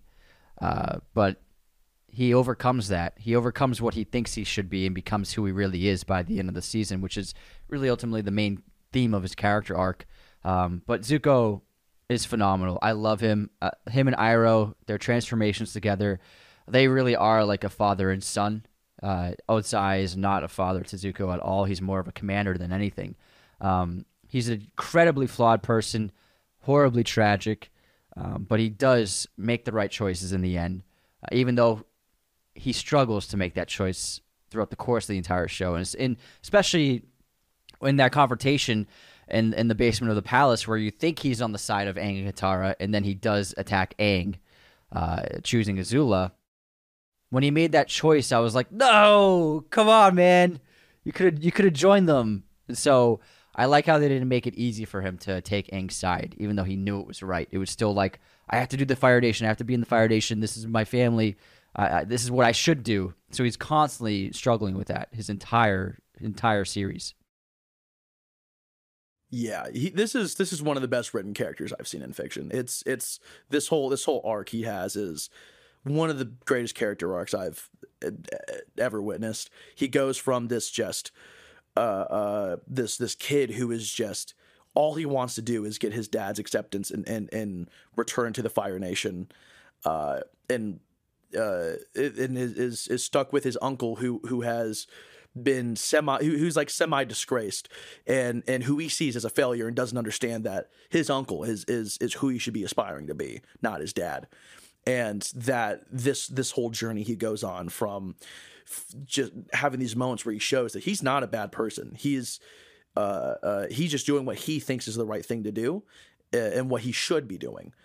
Uh, so the the way that his character just changes from season to season is so fascinating, and the way that he like learns to start respecting uh, uh, uh all these other nations because at first he's a pure firebender, but we see in season two he picks up swords and he's an incredible swordsman.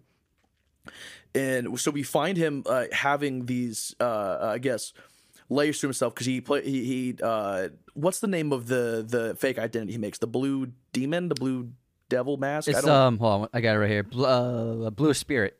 The blue spirit. So when he when he has his blue spirit character, this is it's all. Even though he's putting a mask on, he's really taking the mask off. He's doing what he knows is the right thing to do and what he would do normally if he hadn't been in the situation that he was in of wanting to return to the Fire Nation. So this is that's like I think those are the first signs we get of Zuko acting with um uh, his his just own uh, volition and and do and doing things because he personally knows they're right and doesn't like need to consider it by putting on the mask. He doesn't need to consider what the Fire Nation would perceive of it. He can finally just mm-hmm. do what he wants to do. Yeah, I think that's a great point. And uh, one of the best episodes is Zuko alone. When, with his tale like that western tale and he battles the earthbenders with swords and yeah. he he re- he tries to go as long as he can without revealing that he's a firebender um, but it's, it's season two moment. is as much his season as yeah. it is Aang's season. It really did. Like I, I remember thinking that while watching season two, I'm like, okay, he's really becoming as major of a character as Aang is for the story. Yeah, like he's he's a borderline deuteragonist by by the uh, end of the series. Mm-hmm, absolutely. But I, I, love Zuko, and uh, yeah. it's it's especially like after he after he and Iroh cut off their topknots. It's like such a major moment of it's such a major moment for both of them of they are no longer part of the Fire Nation essentially, and it's just a, a great metaphor for um, cutting themselves from the grip of Ozai. You know what I mean? Yeah, absolutely. Uh, I, I I forgot about that. They uh, the of Iroh cutting his off too. Yeah, that's it's mm-hmm. uh, such a such a cool moment to to see them start to separate themselves. All right, next up at number one, we have the lead of the show, Aang, the Last Airbender. Uh, Aang is, it's. I think that Aang is the only person who could have pulled off what he did, in the way he did it. I think that if many of these other characters ended were the Avatar, they probably would have chose to kill Ozai. Um, but Aang's purity and goodness and inner morality um, are his strengths, and it's he's a kid. He's the reluctant hero, which is a common archetype. But what I always found so powerful about the series is that he's just a kid. He's not an adult. Um, and even by the end of the series, he's not he's, he's not an adult. He's still just a kid. Um, but he's put into the situation, and basically his hand is forced to accept the responsibilities of saving the world. Um, I love how he, it's hard for him to accept that. It's hard for him to believe that he is the one. Um, but ultimately, he's the only one who could have done it at the end of the day. Um, he goes through so many great moments. Uh, I love the Avatar state. I love the sequences of him learning about the other other avatars, um, especially Roku and his story with uh, Sozin, uh, one of my favorite episodes. Uh, but ultimately, Aang is defined by his goodness and his morality. And there are a couple moments like there he goes through a dark period um, where he does want to take revenge, and he he is fueled by fury and, and anger and vengeance. Um, and he has to overcome that. Uh, to remain good and moral at the end. Um, also, just like Sokka, he's huge comedic relief and so much fun and joy to be around. Um, and, and some of the funniest moments are Aang moments for sure. Yeah, Aang Aang is just uh, I one of the I, I think is the best written child I've seen in like a television show where I'm like, this is okay, this is I think this hits everything where like he feels like a kid, but he also like he's he's a he's a, a uh, preteen slash teenager where like the he feels like someone about that age. Where I think that's something a lot of shows struggle with with writing younger characters is how how how to depict them because over the age of like five to to thirteen, the kids kids change so much in the way that they speak and think and uh, I think Ang Aang is one of the f- like a few times where like they've truly nailed it perfectly. Where I'm like, this is a kid who who who understands the the the gravity of things, but is still young enough to where he doesn't want he he doesn't want that responsibility and and thinks he can just brush it off. And the way that they just write his character to like where he is I don't want to say unrecognizable because he's not because he's still Aang at the end, but he's just so much more matured at the end of the series to where it's it's like you can just like visually looking at the character you can tell he has been through shit. And that's uh, the that's a lot of season one is is him kind of coming to terms with that. Season two is is um, him kind of dealing with the darker side of things. So when Appa gets gets taken, uh, Aang is just rage filled uh, just just hearing the the the words that Appa got muzzled, he Aang lost it. He lost control of the Avatar state and almost killed people. It's uh, he, like they remind you how he is a very flawed character, but in the end, even despite being a flawed person, you can still make the right decision.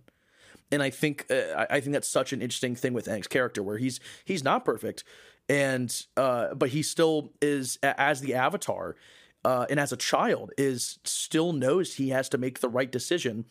And just just because something's the right decision for the avatar to make doesn't mean it's the right decision for the world.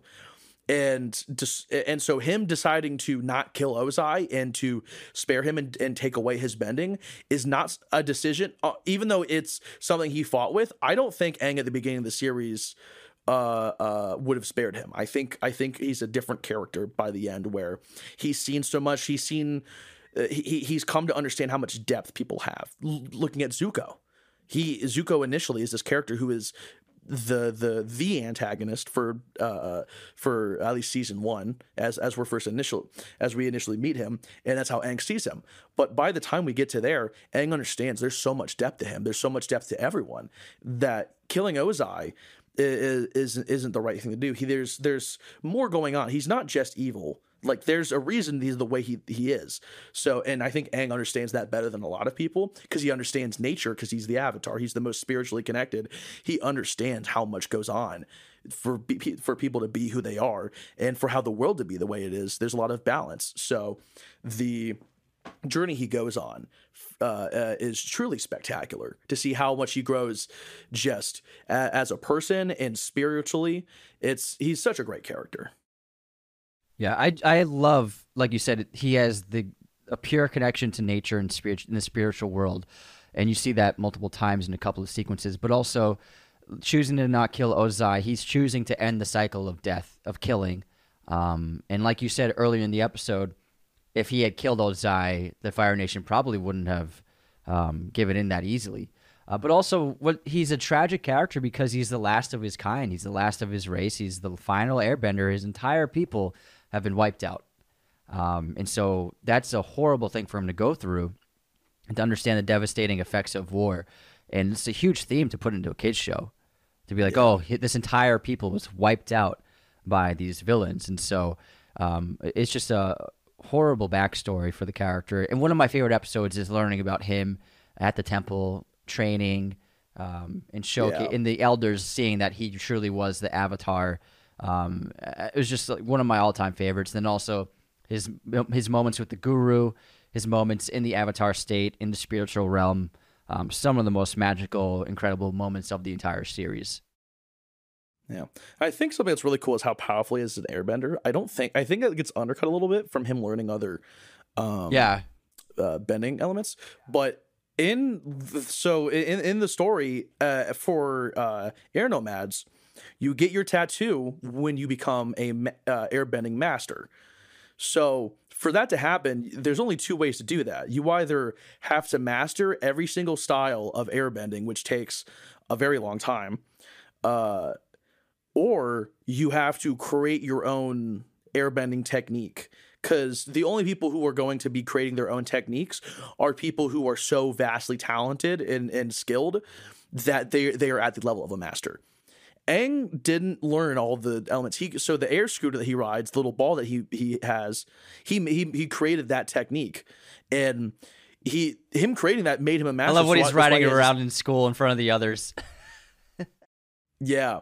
And and it's it's it's such a cool thing. Like I think people kind of forget about. You're like, no, this is he uh, in terms of airbending. He is uh even when the rest of the airbenders were alive, he was considered one of the best. And he was he got his master's tattoos at like 11 years old. It's and so I think there's a, there's a certain level of like with Aang being a child, they also forget that how formidable he is as a fighter outside of being an avatar. Yeah, great point. He's he's such a skilled person before he found out he was the Avatar. He just naturally had this talent, which is I, I think something that people forget about and makes him just really fucking cool when he does like crazy airbending shit. And when he's in Avatar state and he has all four elements happening at once, I was like, "Oh my god, this is insane! This is I crazy!" like one of the creators said like you can't so like they visualize everything for you. You can't see airbending. Like Uh-huh. they can't see what Aang does. So Aang's just like moving his hands around and then someone falls over. Uh, and like no one has no one can see the wind or the air doing anything so i think it also makes Aang just way scarier in universe you just see a 12 year old swing a staff at you and then you see like three guys get sent 30 feet back and like oh okay yeah, I- yeah, I forgot. I mean, the staff is so vital to him um, Yeah. for, for transportation. I forgot about the staff completely. it's one of his last connections to his culture too yeah. which I think right, is, so is, is uh, cool. That's it for characters. So let's get into.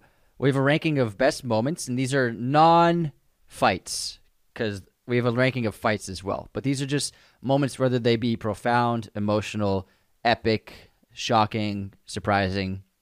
So at number 10, we have um, Iroh's tale of his son, which we mentioned earlier, which is absolutely devastating. And then Aang's backstory, which I thought was really fantastic. And just to see the airbenders, because we knew they were wiped out. So it's so, so tragic to see them in the society, in this community. Um, and I also love the temples. The, the design of the temples are my favorite locations in the entire show. Both temples, the They're, eastern they're and the western. cool. Yeah, the uh when they visit the one, the first one that they visit, I thought that was so cool. They meet Momo. They have like all the Avatar statues there. Yeah. I was like, oh, this is really cool. Yeah, it's incredible. So much detail goes into it. And then at number eight, we have the Blue Spirit escape. This is when Zuko dresses up as his alter ego, the Blue Spirit, to help Aang escape. This is just a really fantastic. It's a chase. It's a breakout. Um, both characters are working together using their strengths.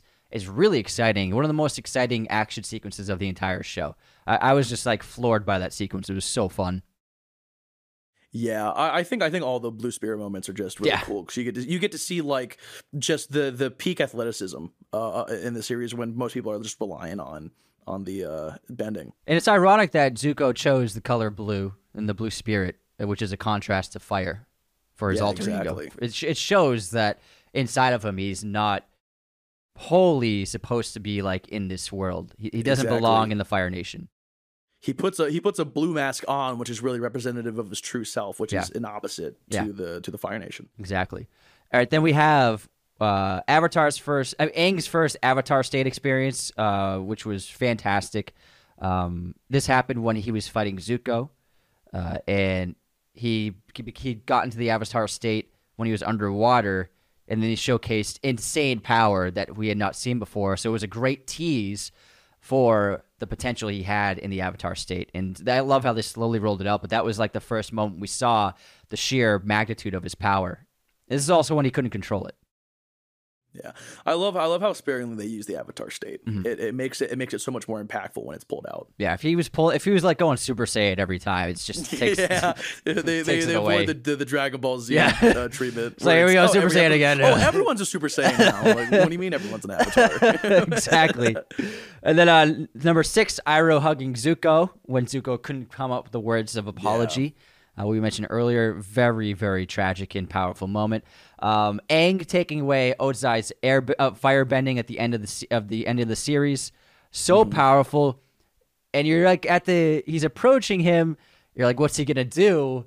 And then he, their laser eyes in, into the sky, and he sucks Yeah. out all of his bending power. It's fantastic that whole moment's so cool. This, Yeah. he, he he uses seismic sense for the first time. Oh, yeah, So he- yeah. He, he- so the first, he finally does it, and, and he feels him move, and he just uses his foot to do it too. He does his like Mm-hmm. that that first time he the first hand he traps is just with his feet, which is so cool.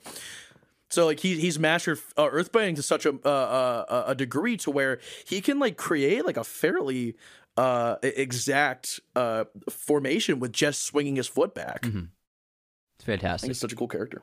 Next and up, moment. we have one of my favorite moments was Aang and Zuko's episode uh, where they visited the firebending masters and they learned the dragon dance.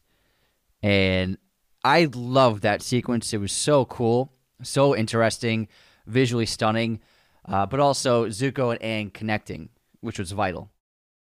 Yeah, I that this I think it was visually it was the peak of the series. This and and and the fight between Zuko and uh, Azula. Uh, the there oh, man, just it, that really was so beautiful. I remember watching that when I was young, and I Yeah. was just like, Yeah, seeing all the fire, different colors. It's and I, I love the way that they recontextualize firebending and and the Mm-hmm. Fire Nation, uh, showing showing how how much they've lost their way because this is now what what we see the Fire Nation as isn't what firebending was or what it was It's been twisted. initially, and uh and they.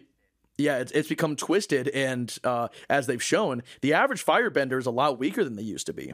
When you've learned from the dragons and the the original firebenders, uh, you understand your fire firebending doesn't come from a, a, a place of uh, of anger or rage. It comes from from tranquility and, and, and peaceful because uh, a fire is going to get out of control if if uh, uh, oh, uh, if it's if it's too wild and it's uh, but if it's the, the having a peaceful nature and being at peace inside allows you to to bring out the full force of the fire rather than having it get blown out necessarily before Yeah. you can reach its peak. Fire's not about destruction. It's a it's a representation of life. Is uh, one of, is like the major theme of that episode. It's really great to see in a new light. Yeah. Next up, we have for best moments the entire airship battle sequence, and this is when there's so many great moments of interacting on the ships and uh, the whole crew. I like how Toph shoots them up there with that with the stone with the earth.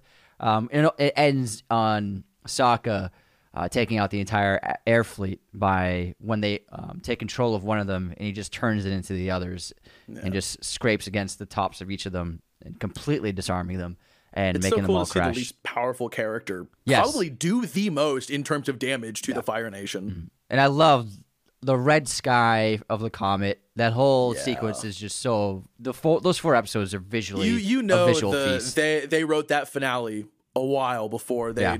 filmed and recorded it. That's that was probably that finale sequence for the last four episodes was probably in the works for a long time. Oh, definitely. All right, next up, one of the most powerful moments of the show was Zuko taking Azula's lightning strike to save Katara, uh, which was a huge moment. Um, it allowed Katara to uh, get the mo- get the momentum in the fight and take out Azula, uh, but also to prove that he's willing to sacrifice himself uh, to save his friends. And it was a major step forward for him, and a really surprising. When I thought for a moment he was done. Yeah. Uh, I eh, the first time I watched I think most people's first time watching it, they don't really catch that he actually redirects the lightning, Mm-hmm. but he does do it in the improper form, which is what takes him down. Yeah, without having But to if you, stand. if you see if you Yeah. if you see as he falls down, if you watch him, the lightning's coming out of his arm as, Okay. he's, as he's falling down, and you see it shoot out when they do the the big wide shot from like uh, at, at a distance. Gotcha. So, So, when I like, first so- watched it, I thought he took the hit completely. So he, he does kind of take it head on. So Yeah. basically does what Iroh says: if you do this wrong, it can kill you. Is if you catch it and then you you're supposed to bring it through the stomach and out. If you bring it across the chest, it'll the lightning will hit your heart and you'll die. Which is, or you could die, eh, very likely. Uh, uh, which is what we see happen there. He almost dies uh, if it wasn't for Katara.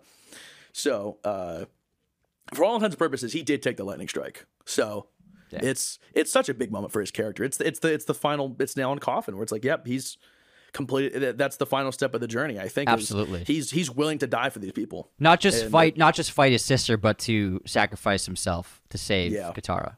That was it. All right, and the number one on best moments list, I think it was just mind blowing to see Aang turn into the giant koi fish spirit giant. it's just, I was like, what the fuck? This is crazy. I was like, this is unbelievable. Yeah, he was he went straight kaiju. He was just Yeah. c- comes out of the water. Uh, and, and just destroys an entire fleet. Yeah. uh, that's like the, this is like the like the uh one thing where I'm like, th- you can tell that the Avatar state is like essentially like a hive mind of all the avatars, because hindsight, you're like, Aang just killed probably a bunch of people. like a lot because they're getting thrown into freezing water in the North Pole. Uh, Oh, they're done. They're done. You think you think they can swim to shore in time? No way. I'm like, Aang Uh-uh. just probably killed thousands of people, but we just will not cover that. That's we'll move on. Let's, look, So, like, let's uh, move on. Yeah, yeah. Yeah, but I think that's like uh, uh, probably more of a storytelling moment where we get to see the true personalities of the avatars, what they're willing to kill, even though Aang has shown he's not into that. So I think at the time we might not be aware of it, but in that uh, uh, i- i- like on a rewatch, watching that moment, you're like, this is sort of foretelling the conflict Aang is going to have at the end, is if uh, whether he should kill or not, and and when we when he goes to the avatars, looking at that moment with, with where he enters the avatar state in the end of season one, uh, like we already know all the avatars' answers are going to be Yeah. going into that. So I think that's the, this is like the first sign of of that conflict really early on, even if most viewers don't realize it. I also loved how it wasn't. It's not something he can do again. It was a kind of like a one-time thing, turning into this koi fish giant. It's not. I like when I first saw that Yeah. episode, I was like, "Oh, is this something he's? Is this like a power he's going to be able to use anytime?" But it's not, which I thought was I smart. imagine that. I, I feel like that was somewhat in, uh, uh, assisted by Yes. by Yue, Yeah. or or the other koi fish spirit. I think it- I 'Cause think it was I the forgot koi fish one's the spirit. moon and one's Yeah. I forgot one's the moon, one's the water. So the water Yeah. one who lived is it probably is. The I think who, it joined who- forces with Aang is what, which is really what did it. So I liked how it's not Yeah. something that could be repeated. You know, because it, it, it would have made it too easy for him in every battle if he could just turn into that thing. Yeah. Speaking of battles, let's get into our ranking of the 20 best fights from Avatar: Last Airbender. So number 20, we have Zuko versus Jet sword sword play battle, which is fantastic. No bending, it's just swords, um, and I, it's just phenomenal. Zuko proving once again that he's not just uh, an incredibly talented firebender, but a very talented martial artist as well. Then we have yeah, have I think it's really cool how how capable they show him uh, being, despite like how much the or the the Fire Nation tries to like tell him he's not as good as his sister and all that. You're like, no, he's just so he's just a much more well rounded person. Absolutely. Next up, we have Combustion Man number one. This is when Combustion Man, or at the time, Sparky, Sparky, Bang Man, Boom Man, attacks them in the woods. and they're like, what the fuck is this guy? This is great. Very surprising. You're like, what is up with this guy's eye on his forehead when he first when he's first hired? Um, you're like, who is this guy? And uh, it was a great, shocking little battle sequence. It's short, but it's fun. Yeah, I'm. I'm. Uh, I think. I think all the fights, or like the two fights they have Yeah. with him, are uh, just hysterical. Yeah. because he's look. Because uh, like in actuality, that's a terrifying bending ability. Is you can just use your shoot out of your forehead. It's And he just needs to inhale and it just he just shoots it out. Like that's that's actually way scarier than a lot of the other bending techniques because you got to get like a full range of motion. He can just look at you and just And it's just like it's like a fucking rocket shot. It's just it's like a laser Yeah. shot. It's not just. I think it's, not just a hysterical bunch how they make make such an imposing character. All of his fights so goofy. All right, number eighteen, we have Katara versus versus Master Pakku at the Water Tribe. She begs him to train her, and he refuses because she's a girl. And so then she's like, "You know what? Let's fight, bitch." and she shows how talented and how immensely powerful she is, and to the point where Master Master Pakku finally agrees to train her. Yeah, I think I think this is a really cool moment just in terms of character growth for for so it's so significant for for actually both characters because Oh, yeah. because Pakku's so stuck in his ways. This this this opened his eyes to many things, and also uh, uh, I think I think the uh, I don't know. I'm trying to think of the right word. The uh, just the ideas of of the youth and and the changes they can bring about. Kind of, he's been. I I- think has just sort of become jaded to the idea of change. Uh, after everything that's gone on with the Fire Nation, and so he's been able to, with through them, accept that you can change things, and so he not only uh, changes his ways to go train Katara, but also goes to the Southern Water Tribe to reunite with their grandmother, Yes. and and and pursue the love that he wasn't able to when he was younger. You can I can also imagine that after the events of this film, uh, the the uh, the m- the society change in the water tribes where w- girls were able to train just like boys. You ima- I would imagine that. I, I, the Legend of Korra definitely like shows the societal impact that had that occurred Uh-huh. gender from the events dynamics. Uh-huh. of, of Avatar. Yeah, like this, like the the main city it takes place in is like looks like it's out of the 1900s. Like soci- technology advances at a fast pace. It's basically kind of it's uh, uh kind of what happens to parody on an Attack on Titan, Uh-huh. where where once once everything happens, they very rapidly catch up to to modern times. So this war is literally holding back the world scientifically and societally. So it's it's really interesting to see how much the the war held everything back. All right, number 17, we have Prince Zuko versus the Earthbenders in that small town. In his solo episode, it's kind of like a Western uh, standoff in a way. Uh, It's really fantastic. He's battling with just his swords, and then it gets to the point where he's like, "Okay, I got to reveal myself as a firebender," and he just takes takes no prisoners. It's a great little sequence and showcases a lot of great character de- de- uh, development for him. Yeah, I, I the a lot of those solo episodes just do so much for individual character story and uh just this this just propelling everything even further. Uh I think I think all the every time Zuko gets a spotlight, he just it- it's it's just some of the best episodes in the series. Oh yeah, for sure. Next up at 16, we have the gang versus who? The Swamp Giant, uh, which is a lot of fun. You think it's just this huge giant monster, and then we learn that there's a bunch of Earthbenders hidden inside of its body, controlling it. And it was just really great, visually stunning, a fun little side quest episode. I think. Yeah, I love the idea of having uh, waterbenders who just live in the swamp. Yeah. Sorry, Waterbenders. I call them Earthbenders. Yeah. Yeah. So just I, I I think those the, the two guys they have are just hilarious. How they're just just hodunk guys just living in the swamp and they're and they're like, hey, you can man water too. And they show up at the end. They show up again. Yeah, and they show They up at the end. out, Like they yeah, actually help yeah. out, which I'm like, I'm like for for such one off characters, it's hysterical. They bring, they remember them and bring them back. When when they showed up, I was like, "Oh my god, they're back! I love this. It was great. It was great." I was like, I'm like, holy shit, I forgot about them. All right, number 15, we have Sokka versus uh, Master Piandao, who teaches him sword mastery, and he earns the black sword. It's a really great battle sequence, um, and Sokka proving himself to be a great warrior in his own right. Oh yeah, I I think I think in terms of just like non-benders, I this might be my favorite fight. Just what it means for Sokka's character, and just it's the finale of the series, so it also has like the biggest budget, so the animation's really well done. I love the choreography of how it's like a proper sword fight, and it's it's uh uh just watching Master Piandao just uh how how his fighting style, and then uh. Uh, and then I, I love the reveal that he's just like uh, actually just a good guy uh, Yeah. at at the end where where he's like he, he's like Sokka you've passed. You've you've earned this sword. Uh and uh if it, uh like he how he's secretly part of the White Lotus. And I and I love the just the small things you can like appreciate on a rewatch where you're just like this isn't the the battle isn't what you think it is at first.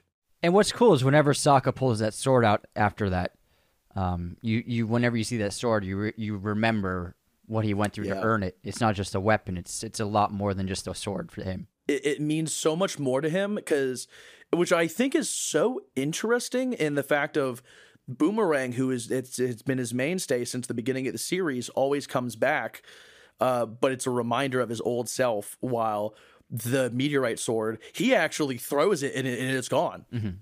Uh, and and it's interesting to see that uh, that he actually loses the uh, this this weapon that is that that is supposed to be representative of his new self uh, of of his journey, but he ends up ke- keeping on the boomerang. So, That's a great point. I I I I, Maybe would love it's- to it's on my a, own uh, explore that a little bit more because I think that's an interesting. I think that represents being able to let go of the past instead Yeah, of uh, always the boomerang. He can. It's like represents like who he was in his former life, and Yeah. never being able to let go of that and move on. Yeah, I, I could I could see that because also the meteorite sword represents the old Fire Nation. It was the only reason they had is because the, what what the Fire Nation did and, and all that. So it's it's still uh, a, a a product of the old Fire Nation. So another literary analysis you could have. so much. At number Yeah. 14, we have Toph versus the Earthbenders in her debut episode, which is such a fun fight. It's great to see a bunch of master Earthbenders going up, up against her and seeing how incredibly powerful she is. And it's, oh, this is the first time we see, uh, even though she's blind, she can see through seismic um, permeations in the Earth. Um, just really fantastic, visually stunning moment. Yeah, a great way to really like introdu- introduce us to like earthbending at large because we we saw a little bit of it at the beginning of the show, but like not much besides that because it was forbidden. And so now that we get to see it in full action, you get to see how how cool it is. And uh, I I, I think I think earthbending is the most fun to watch animated. In, terms Yeah. of just like a, pro, a full on fight scene, where you're like that the most is going on there with with water bending it not as it's because it's because it's water it like not as I, I I don't know the this you like the physicality of it, I think. the physicality of Yeah. it it feels like a real battle Yeah. while uh the uh, that's more it's like a battle of attrition versus the other bending uh, other elements are more of a battle of finesse and skill Yeah, I do think that. I mean, the earthbending is probably the most dangerous because you take a fucking rock to the head, you're dead. Um, but you can survive a burn, you can survive water, obviously, and air. So I think that it's this the most dangerous to go up against in a lot of ways, especially Yeah. when you can see what earthbenders can do. All right, next up we have Aang versus Azula. This is in season two when they fight atop the drill, trying to break through the the barrier wall of the city. Uh, I think this is fantastic. This is Aang using uh, earthbending. Um, he's getting very skilled. He's able to like make the the armor with the stone. He, and then uh, there's but there's a funny moment where the stone turns to wet sand. Uh, it's a really great fight. Uh, Aang and Azula on that drill is very exciting. I think for that second season. You the, I think it's like the first fight you really get to see Aang like use tactics in Yeah. a fight where he's he finally is facing someone who is at a similar skill level to him uh, as a fighter. So he has to outthink her on, on uh, since he can't just overpower her. So so him having him like running the back up the wall and coming down to break the uh, the drill is is super cool and and uh, uh so the whole fight I think it's I think it's really cool how it forces Aang to like actually think and strategize rather than just uh, uh try and just blow people away. Absolutely. All right, number 12, we have Zuko versus Lord Ozai. Uh, this is a great short battle. Uh, previously, we saw a flashback of Zuko when he was supposed to fight Ozai and he refused to fight his father. And Ozai punished him by burning his eye. Uh, it's tragic backstory, and we get to see that full circle uh, with Zuko's redemption of defying his father and standing up against him and redirecting the lightning right into him. Great moment. Great moment. Absolutely. Really really really cool quick moment. Next up at 11, uh, Roku versus Sozin in the flashback episode of the previous Avatar's backstory uh, with the previous Fire Nation's leader, Sozin. Uh, this is a great battle where Sozin, uh, when, when Roku turns his back to leave the temple, and Sozin just shoots out a giant wave of flames at him. And then Roku's like, shouldn't have done that, bro. And then absolutely manhandles him, being the avatar. He's the peak avatar. So, like, he's un- unbeatable. And it's a great fight between the two of them. Um, but also an emotional moment for really the two friend, former friends now being complete enemies.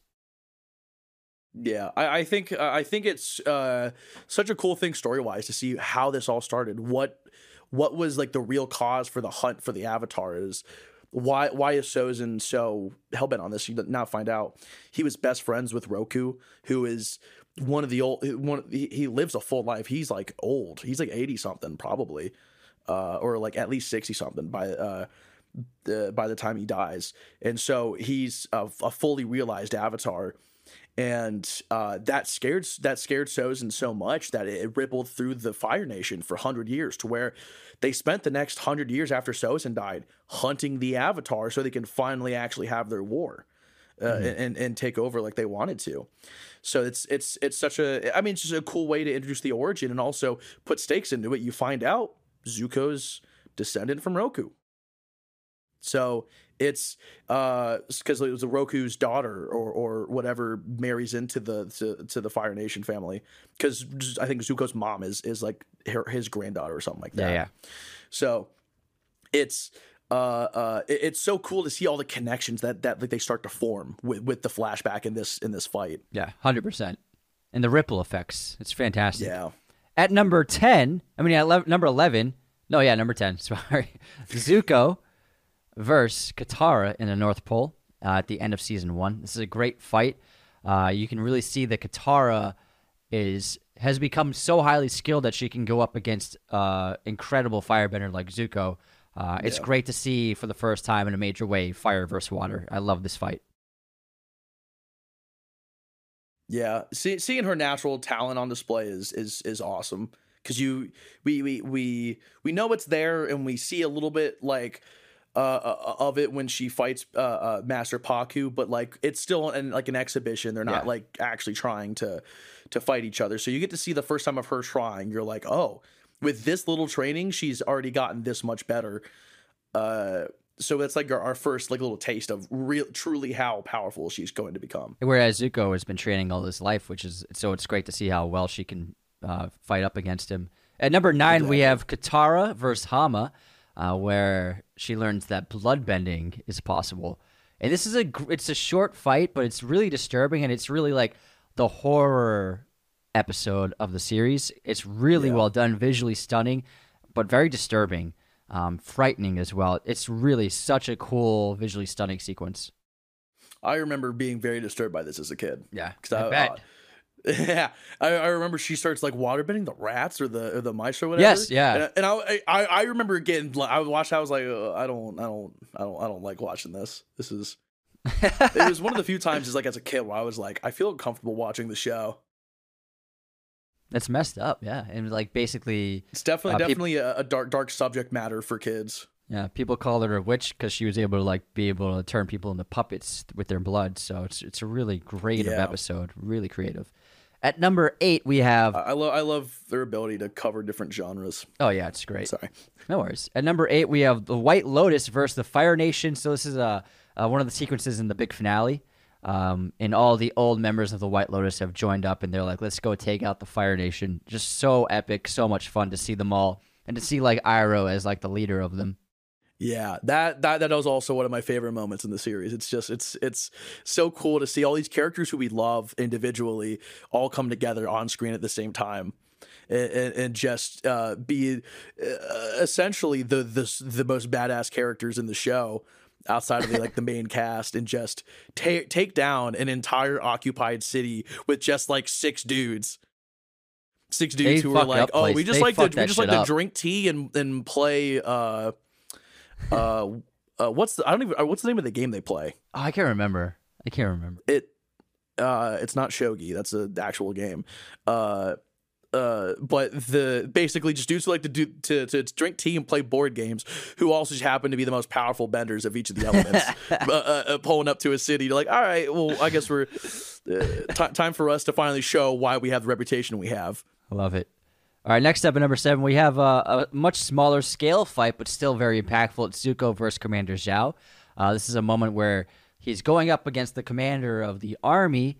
Uh, shows that Zuko has more will to win than even the commander. Uh, shows how talented he is and, and, shows the drive and motivation he has. So this is a major step forward for Zuko's character. It's it's a great fight. It's also it's like the traditional fighting style, uh, ritual style of firebending. Yeah, all the every every Agni Kai that happens in the series is always such a uh, an important and cool moment because it, it, it, it's it's so it's always some major conflict for uh, for all the characters involved. Yeah, and I think I think every single time they do it, they knock it out of the park. Where it's it's important and, and meaningful in some way. Every every small moment between the characters and then the and whatever conclusion it has. Yeah, hundred percent. All right, next up at number six, we have Aang versus Zuko versus Azula in that empty kind of like western town. Uh, yeah. This is a great fight. Uh, Zuko's not sure what side he's on at this point, um, but it's kind of like a free for all, every, everyone for themselves. But it's a really epic, visually stunning, um, very destructive of the structures all around them. It's a fun fight. Yeah, I agree. I think it's it's a super fun time. They, uh, I remember uh, they corner uh, uh, uh, I think they they corner Azula. They corner her, yeah. but she gets out. She gets out. Yeah. The, yeah. Yeah, I remember watching that fight, and I was like, uh, that's kind of where I was kind of like, okay, this is uh, like part of me feels like Zuko is not going to fully commit. I was watching it as it was going. Yeah. Or I'm like, that, that's kind of that, that's where I, I at least was. Uh, I kind of made the assumption that Zuko wasn't going to fully commit to being a good guy just yet. Uh, I th- and and obviously that I was proven true by by the the uh, finale of that season, but I, I, think I think this is kind of like the f- one of the final times where you get to see like uh, uh Zuko choosing the the Fire Nation over uh, over what he knows is right. Yeah, it's it's an important part for his really cool his, fight though, fun time. Yeah, his uh con his conflicting uh interior. Like, do I do what's right or do I stay with my family? It's always it's always weighing on him. All right, next up we have yeah. gang the gang versus Azula, Tai, and Mai. Uh, this is their first battle in Ba Sing Se. Uh, super fun, visually stunning, doing all those slides, um, but also seeing that uh, Azula and her two friends, uh, Tai and Mai, are even though they're not fire, they're not benders. They are very good fighters, and they give the gang more than their ha- more than what they can handle. It's a great, fun, entertaining battle sequence. It's also yeah. a chase too. Yeah, it, it's all it's super fun because I remember uh uh, uh Ty Lee, uh, she just like comments on Sokka being cute, and then just hits his nerves in his arm. He's like, yeah, he's like, oh, what's going on? Goes limp. it's, it's, so funny.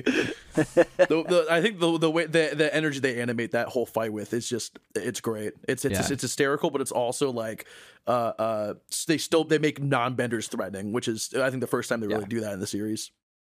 Yeah, I, I, would say it's like the most entertaining fight for sure. It's great. It's a great oh. time. All right, at number four, we have Combustion Man number two. Uh, this is when he attacks them when they're at the Western Air Temple. Uh, it's visually stunning, very destructive, intense, and Zuko helps them save the day. Ultimately, it's uh, Boomerang, which takes out uh, Combustion Man, uh, but it's a lot of fun. It's also a major step forward for Zuko joining up with them. Hey guys, Zuko here. Love it. uh, man, what a uh, that whole like the, that whole section where they're hiding out in the temple uh, uh, uh is is just I, I, one of my favorite parts of the series because it's like it, it's finally died down a bit and and we can just have just character moments and uh, which is like when the series is at its best is when the characters can just uh, uh, uh just bounce off of each other and and I, I yeah this is this is just such a such a great moment for the characters themselves and also just a funny fight for uh, uh, uh where such an in, uh, an imposing figure is just taken out so stupidly with a boomerang with a boomerang he seemed unbeatable like, cool. he so, seemed so the, so the indestructible argue, possibly the strongest person they fought so far just got taken out by Sokka. Well, that's cool. I loved it. All right, number three, we have uh, the epic end of season two: Katara and Aang versus Zuko and Azula in the Ba Sing Se Palace Cavern uh, setting. Uh, Zuko at first took the side of Katara and Aang, but then when push came to shove, he ended up taking Azula's side. This is an intense battle. It's epic. It's visually dazzling, but also it's tragic because uh, Aang, that we also learned they set it up. Aang learned that if he's in the Avatar state and he dies, that will end the Avatar's existence forever. And so, you know, like wh- when that's told to us, he's to be faced with a near death incident sometime soon. And Azula nearly kills him with a lightning strike when he is uh, in the Avatar state. Uh, for a moment, you think he's to die, but then Katara, she revealed she had that, that special healing water in, around her necklace. Uh, uses that to save Aang's life, but it's also it was a very tragic moment. It was like really tough to watch Aang suffer yeah. like that. It was really difficult. Yeah, that was. uh I think I, I, just what a what a, what a great finale fight. I think it's it's just so cool how where where they took things and how they ended it off. The the struggle with with Zuko uh, and his family and and and what's right, and then not only that, that's when just uh, that at that point Iroh has left it in Zuko's hands to make the decisions because he's at an age to where he needs to make these decisions himself. He can't if, if he's needing to constantly be told what's the right thing to do, then he clearly isn't. Uh, yeah. Uh, isn't the person that uh, Iroh thinks he is, yeah. and so Iroh leaves it to him to to uh, make those decisions, and then. Uh, but he's he's still there, ready to help, and so once uh, Aang gets hit by the lightning, and uh, uh, Katara catches him, he shows up immediately, and and it's uh, honestly one of the first moments I think uh, uh, besides this the season one finale uh, that we get to see him in action. We're like, he's just, he he just pops up this old dude who's fighting these soldiers in their prime, and just he's like he's like, you got to get out of here. I'll hold him off as, as long as I can, and is just punching at them and shooting quick shots of fire, not even doing anything fancy with his fire bending. So he's doing the bare the basics and is holding off like this this whole squad of of, of firebenders and and and their army. So I I, th- I think it's just a, a a cool amalgamation of like just a bunch of different characters. Uh, uh, having big character moments. Hundred percent. Really fun. Great, time. great sequence. All right, at number two, I know this is ultimately, for the most part, the fan favorite fight. I do prefer one over this one. I'm not sure what you think, but Katara and Zuko versus Azula um, during the finale. Uh, unbelievable. Visually, just an incredible feast of visuals.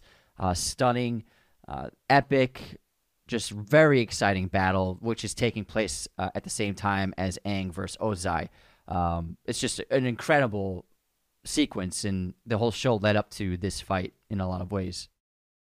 Yeah, I think I think this fight means the most to people, which is why it's a lot of people's favorite because it, it's it's the most like I guess emotionally significant of all the characters because you it's the amalgamation of, of Katara, Zuko, and Azula's characters. Yeah, uh, and this is it, it, the way that they they uh, have planned out this whole sequence where they there's no sound effects except for the fire and or there's no uh, there's there's just there's just some mute there's just the the light uh, music in the background and then and then the sound of the fire which is such a awesome stylistic way to go about this to where it's uh, it it gives that the whole fight a lot more weight to it to where uh there there's no posturing. There's there's there's not a whole lot of dialogue.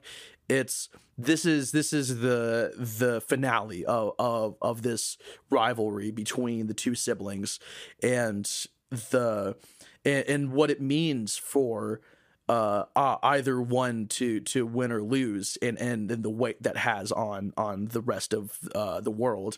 So I, I, love the way that they've shot this, the way that the colors are, are set up, the way it ends with Katara uh, showing that she's just as capable as Zuko, and so when Zuko saves her, they're not like invalidating her skill as a fighter or invalidating his skill as a fighter. He's so good. He's he's winning against Azula, and Azula has to use cheap tactics to try and win, eh, which is targeting uh, uh, uh, with lightning, and it's lightning. It moves so fast that the only thing Zuko could do was just jump in front of it.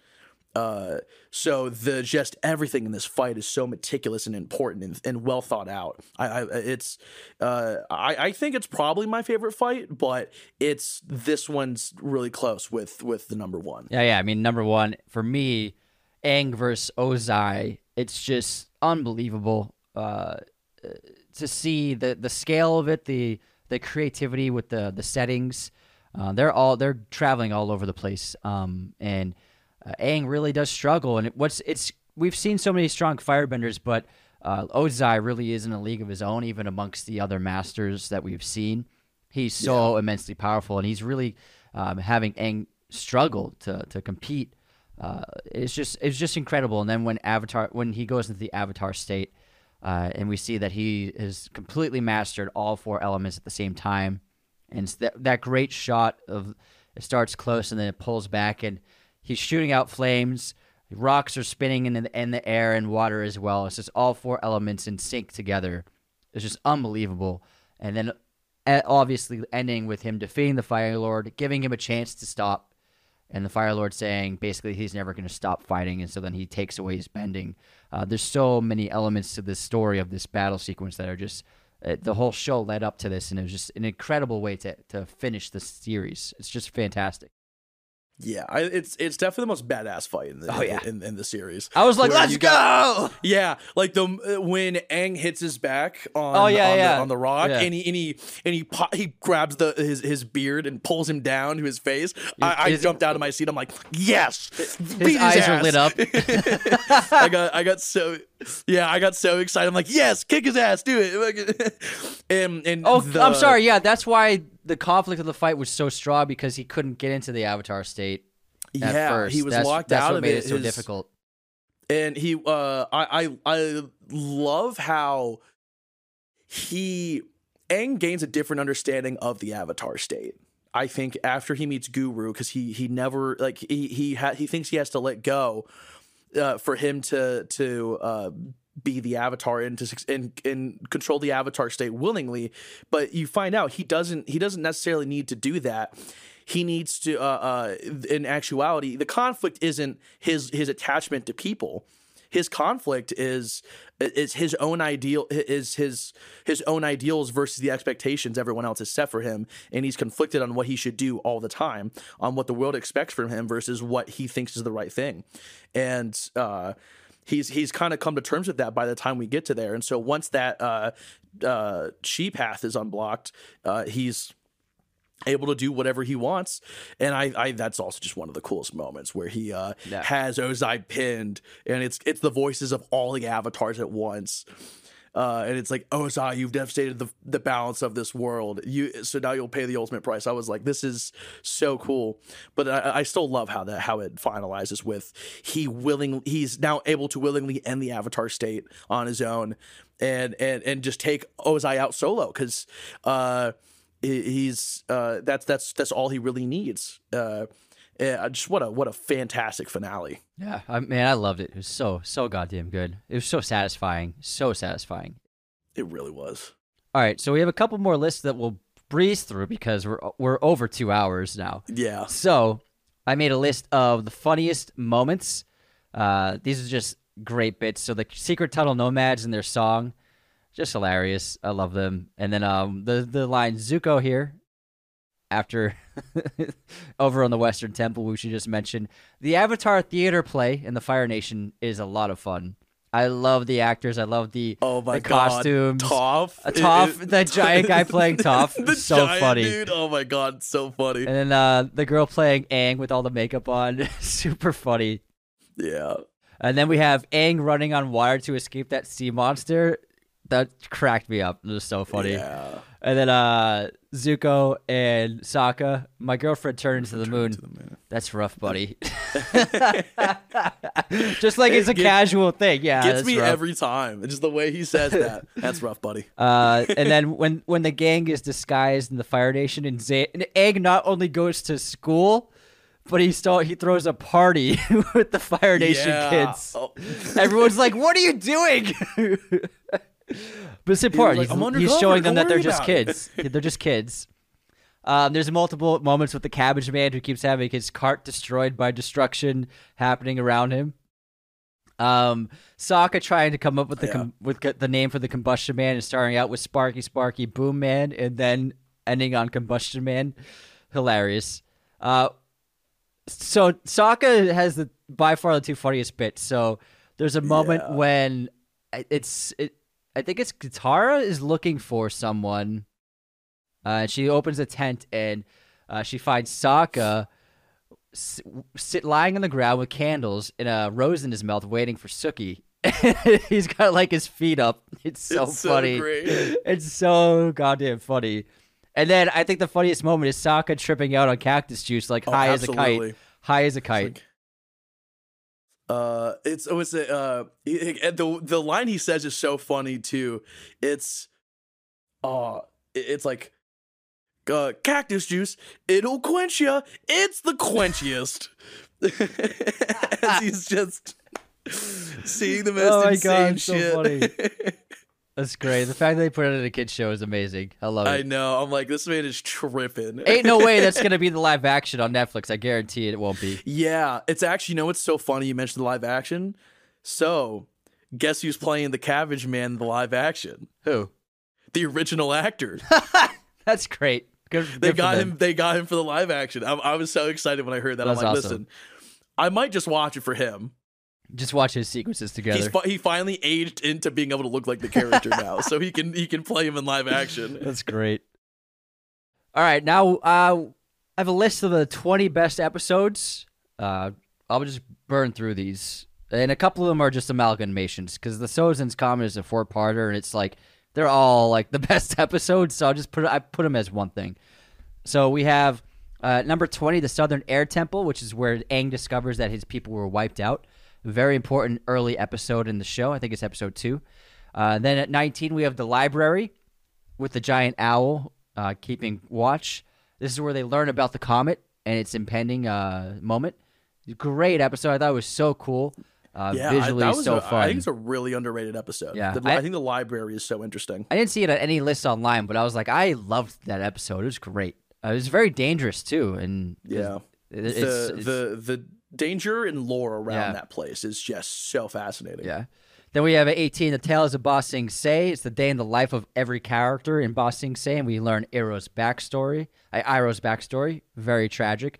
Uh, number 17, The Warriors of Kyoshi. Uh, this is where we meet Suki and her gang, and uh, it's very funny, but also very educational for Sokka. At number 16, The Guru, where Aang learns much more about the Avatar uh, history and state from the Guru in the spiritual realm. Uh, number 15, The Drill. This is when the Fire Nation is trying to drill through the wall, and we, like we mentioned earlier, Azula and Aang have that epic battle atop the drill. Uh, number 14, we have The Blind Bandit, which is Toph's introduction in season two, which is a, such a fun, visually stunning episode.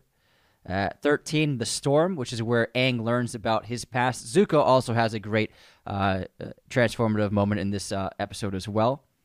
Number 12, The Puppet Master. This is Hama's episode where we learn about bloodbending. I am a big horror fan, so this episode really stuck out at me as being really fun and visually stunning and uh, just a nice change of pace from any other episode in the entire series. Like, there's nothing like this episode. Number 11, we have The Blue Spirit when Zuko helps Aang escape, and we get to see the first instance of his alter ego, which is so fun. At number 10, The Day of the Black Sun. Uh, so this is uh, when Zuko Zuko fights Ozai, and then also uh, the Fire Nation knew that they were coming. The gang shows up in the temple, thinking they're about to fight Ozai, but only Azula's there, and she actually does put up a great fight without being able to firebend. Uh, at number nine, we have Boiling Rock, which is a two-parter. It's basically a prison break, super fun. We learn a lot more about the characters, and also this is where uh, Mai and Ty Lee betray Azula and join the Avatar team. At number eight, we have the Firebending Masters, which is where Zuko and Aang go on their little adventure and learn the Dragon Dance from the Firebending Masters. Uh, next up, we have uh, oh shoot, I put Boiling Rock twice. Skipping on, moving on to number six, Zuko alone. This is Zuko's solo episode, which is so Western in vibe, and I'm a, I'm a big Western fan. So this move, this episode, uh, was just like really so fun to see. Uh, number five, Avatar and the Fire Lord. This is where we learn Roku's story 100 years ago with Sozin. Uh, number four, The Siege of the North, Part One. Uh, epic confrontation and the penultimate episode of the first season.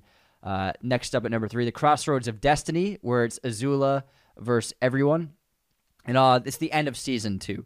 Uh, and Zuko betrays uh, Aang and Katara after initially joining up with him. Uh, next up, we have The Siege in the North Part 2. which is the finale of season one, which is I thought was just a phenomenal conclusion for the first season. And then at number one, I have the entirety of Sozin's Comet because all four episodes are so fantastic that they would just dominate the list. And ultimately, it's just like one big sequence. So I put yeah. it as one, and it's just it's hard to pull off a great ending, as, an ending as perfect as they did with Avatar: Last Airbender, but they they did it with this. It, it absolutely is one of the best endings I've seen in a series. Like yeah. I I can't really think of too many that match it. Agreed, and it's just I'm so glad I watched the show. Uh, final thoughts is it's one of my favorite TV series of all time. Uh, it's one of my favorite animated shows of all time now, and I know it's not strictly an anime, but it, anime inspired. Uh, it's just I love it. I I know that the live action won't come close to it. We'll see what they do, but um, I, I had an absolute blast watching this series. Absolutely. It's it's one of those shows that manages to be fun.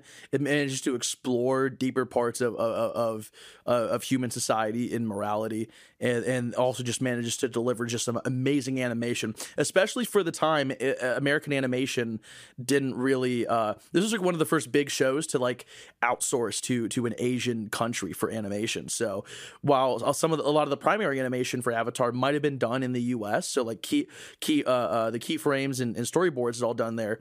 The majority of it is is done in, in Korea. So this is uh, I think this show like just in terms of the um, the the visuals is uh, is has has very few rivals in terms of just the the visual depictions of everything, storytelling, animation, uh, just everything involved. Yeah.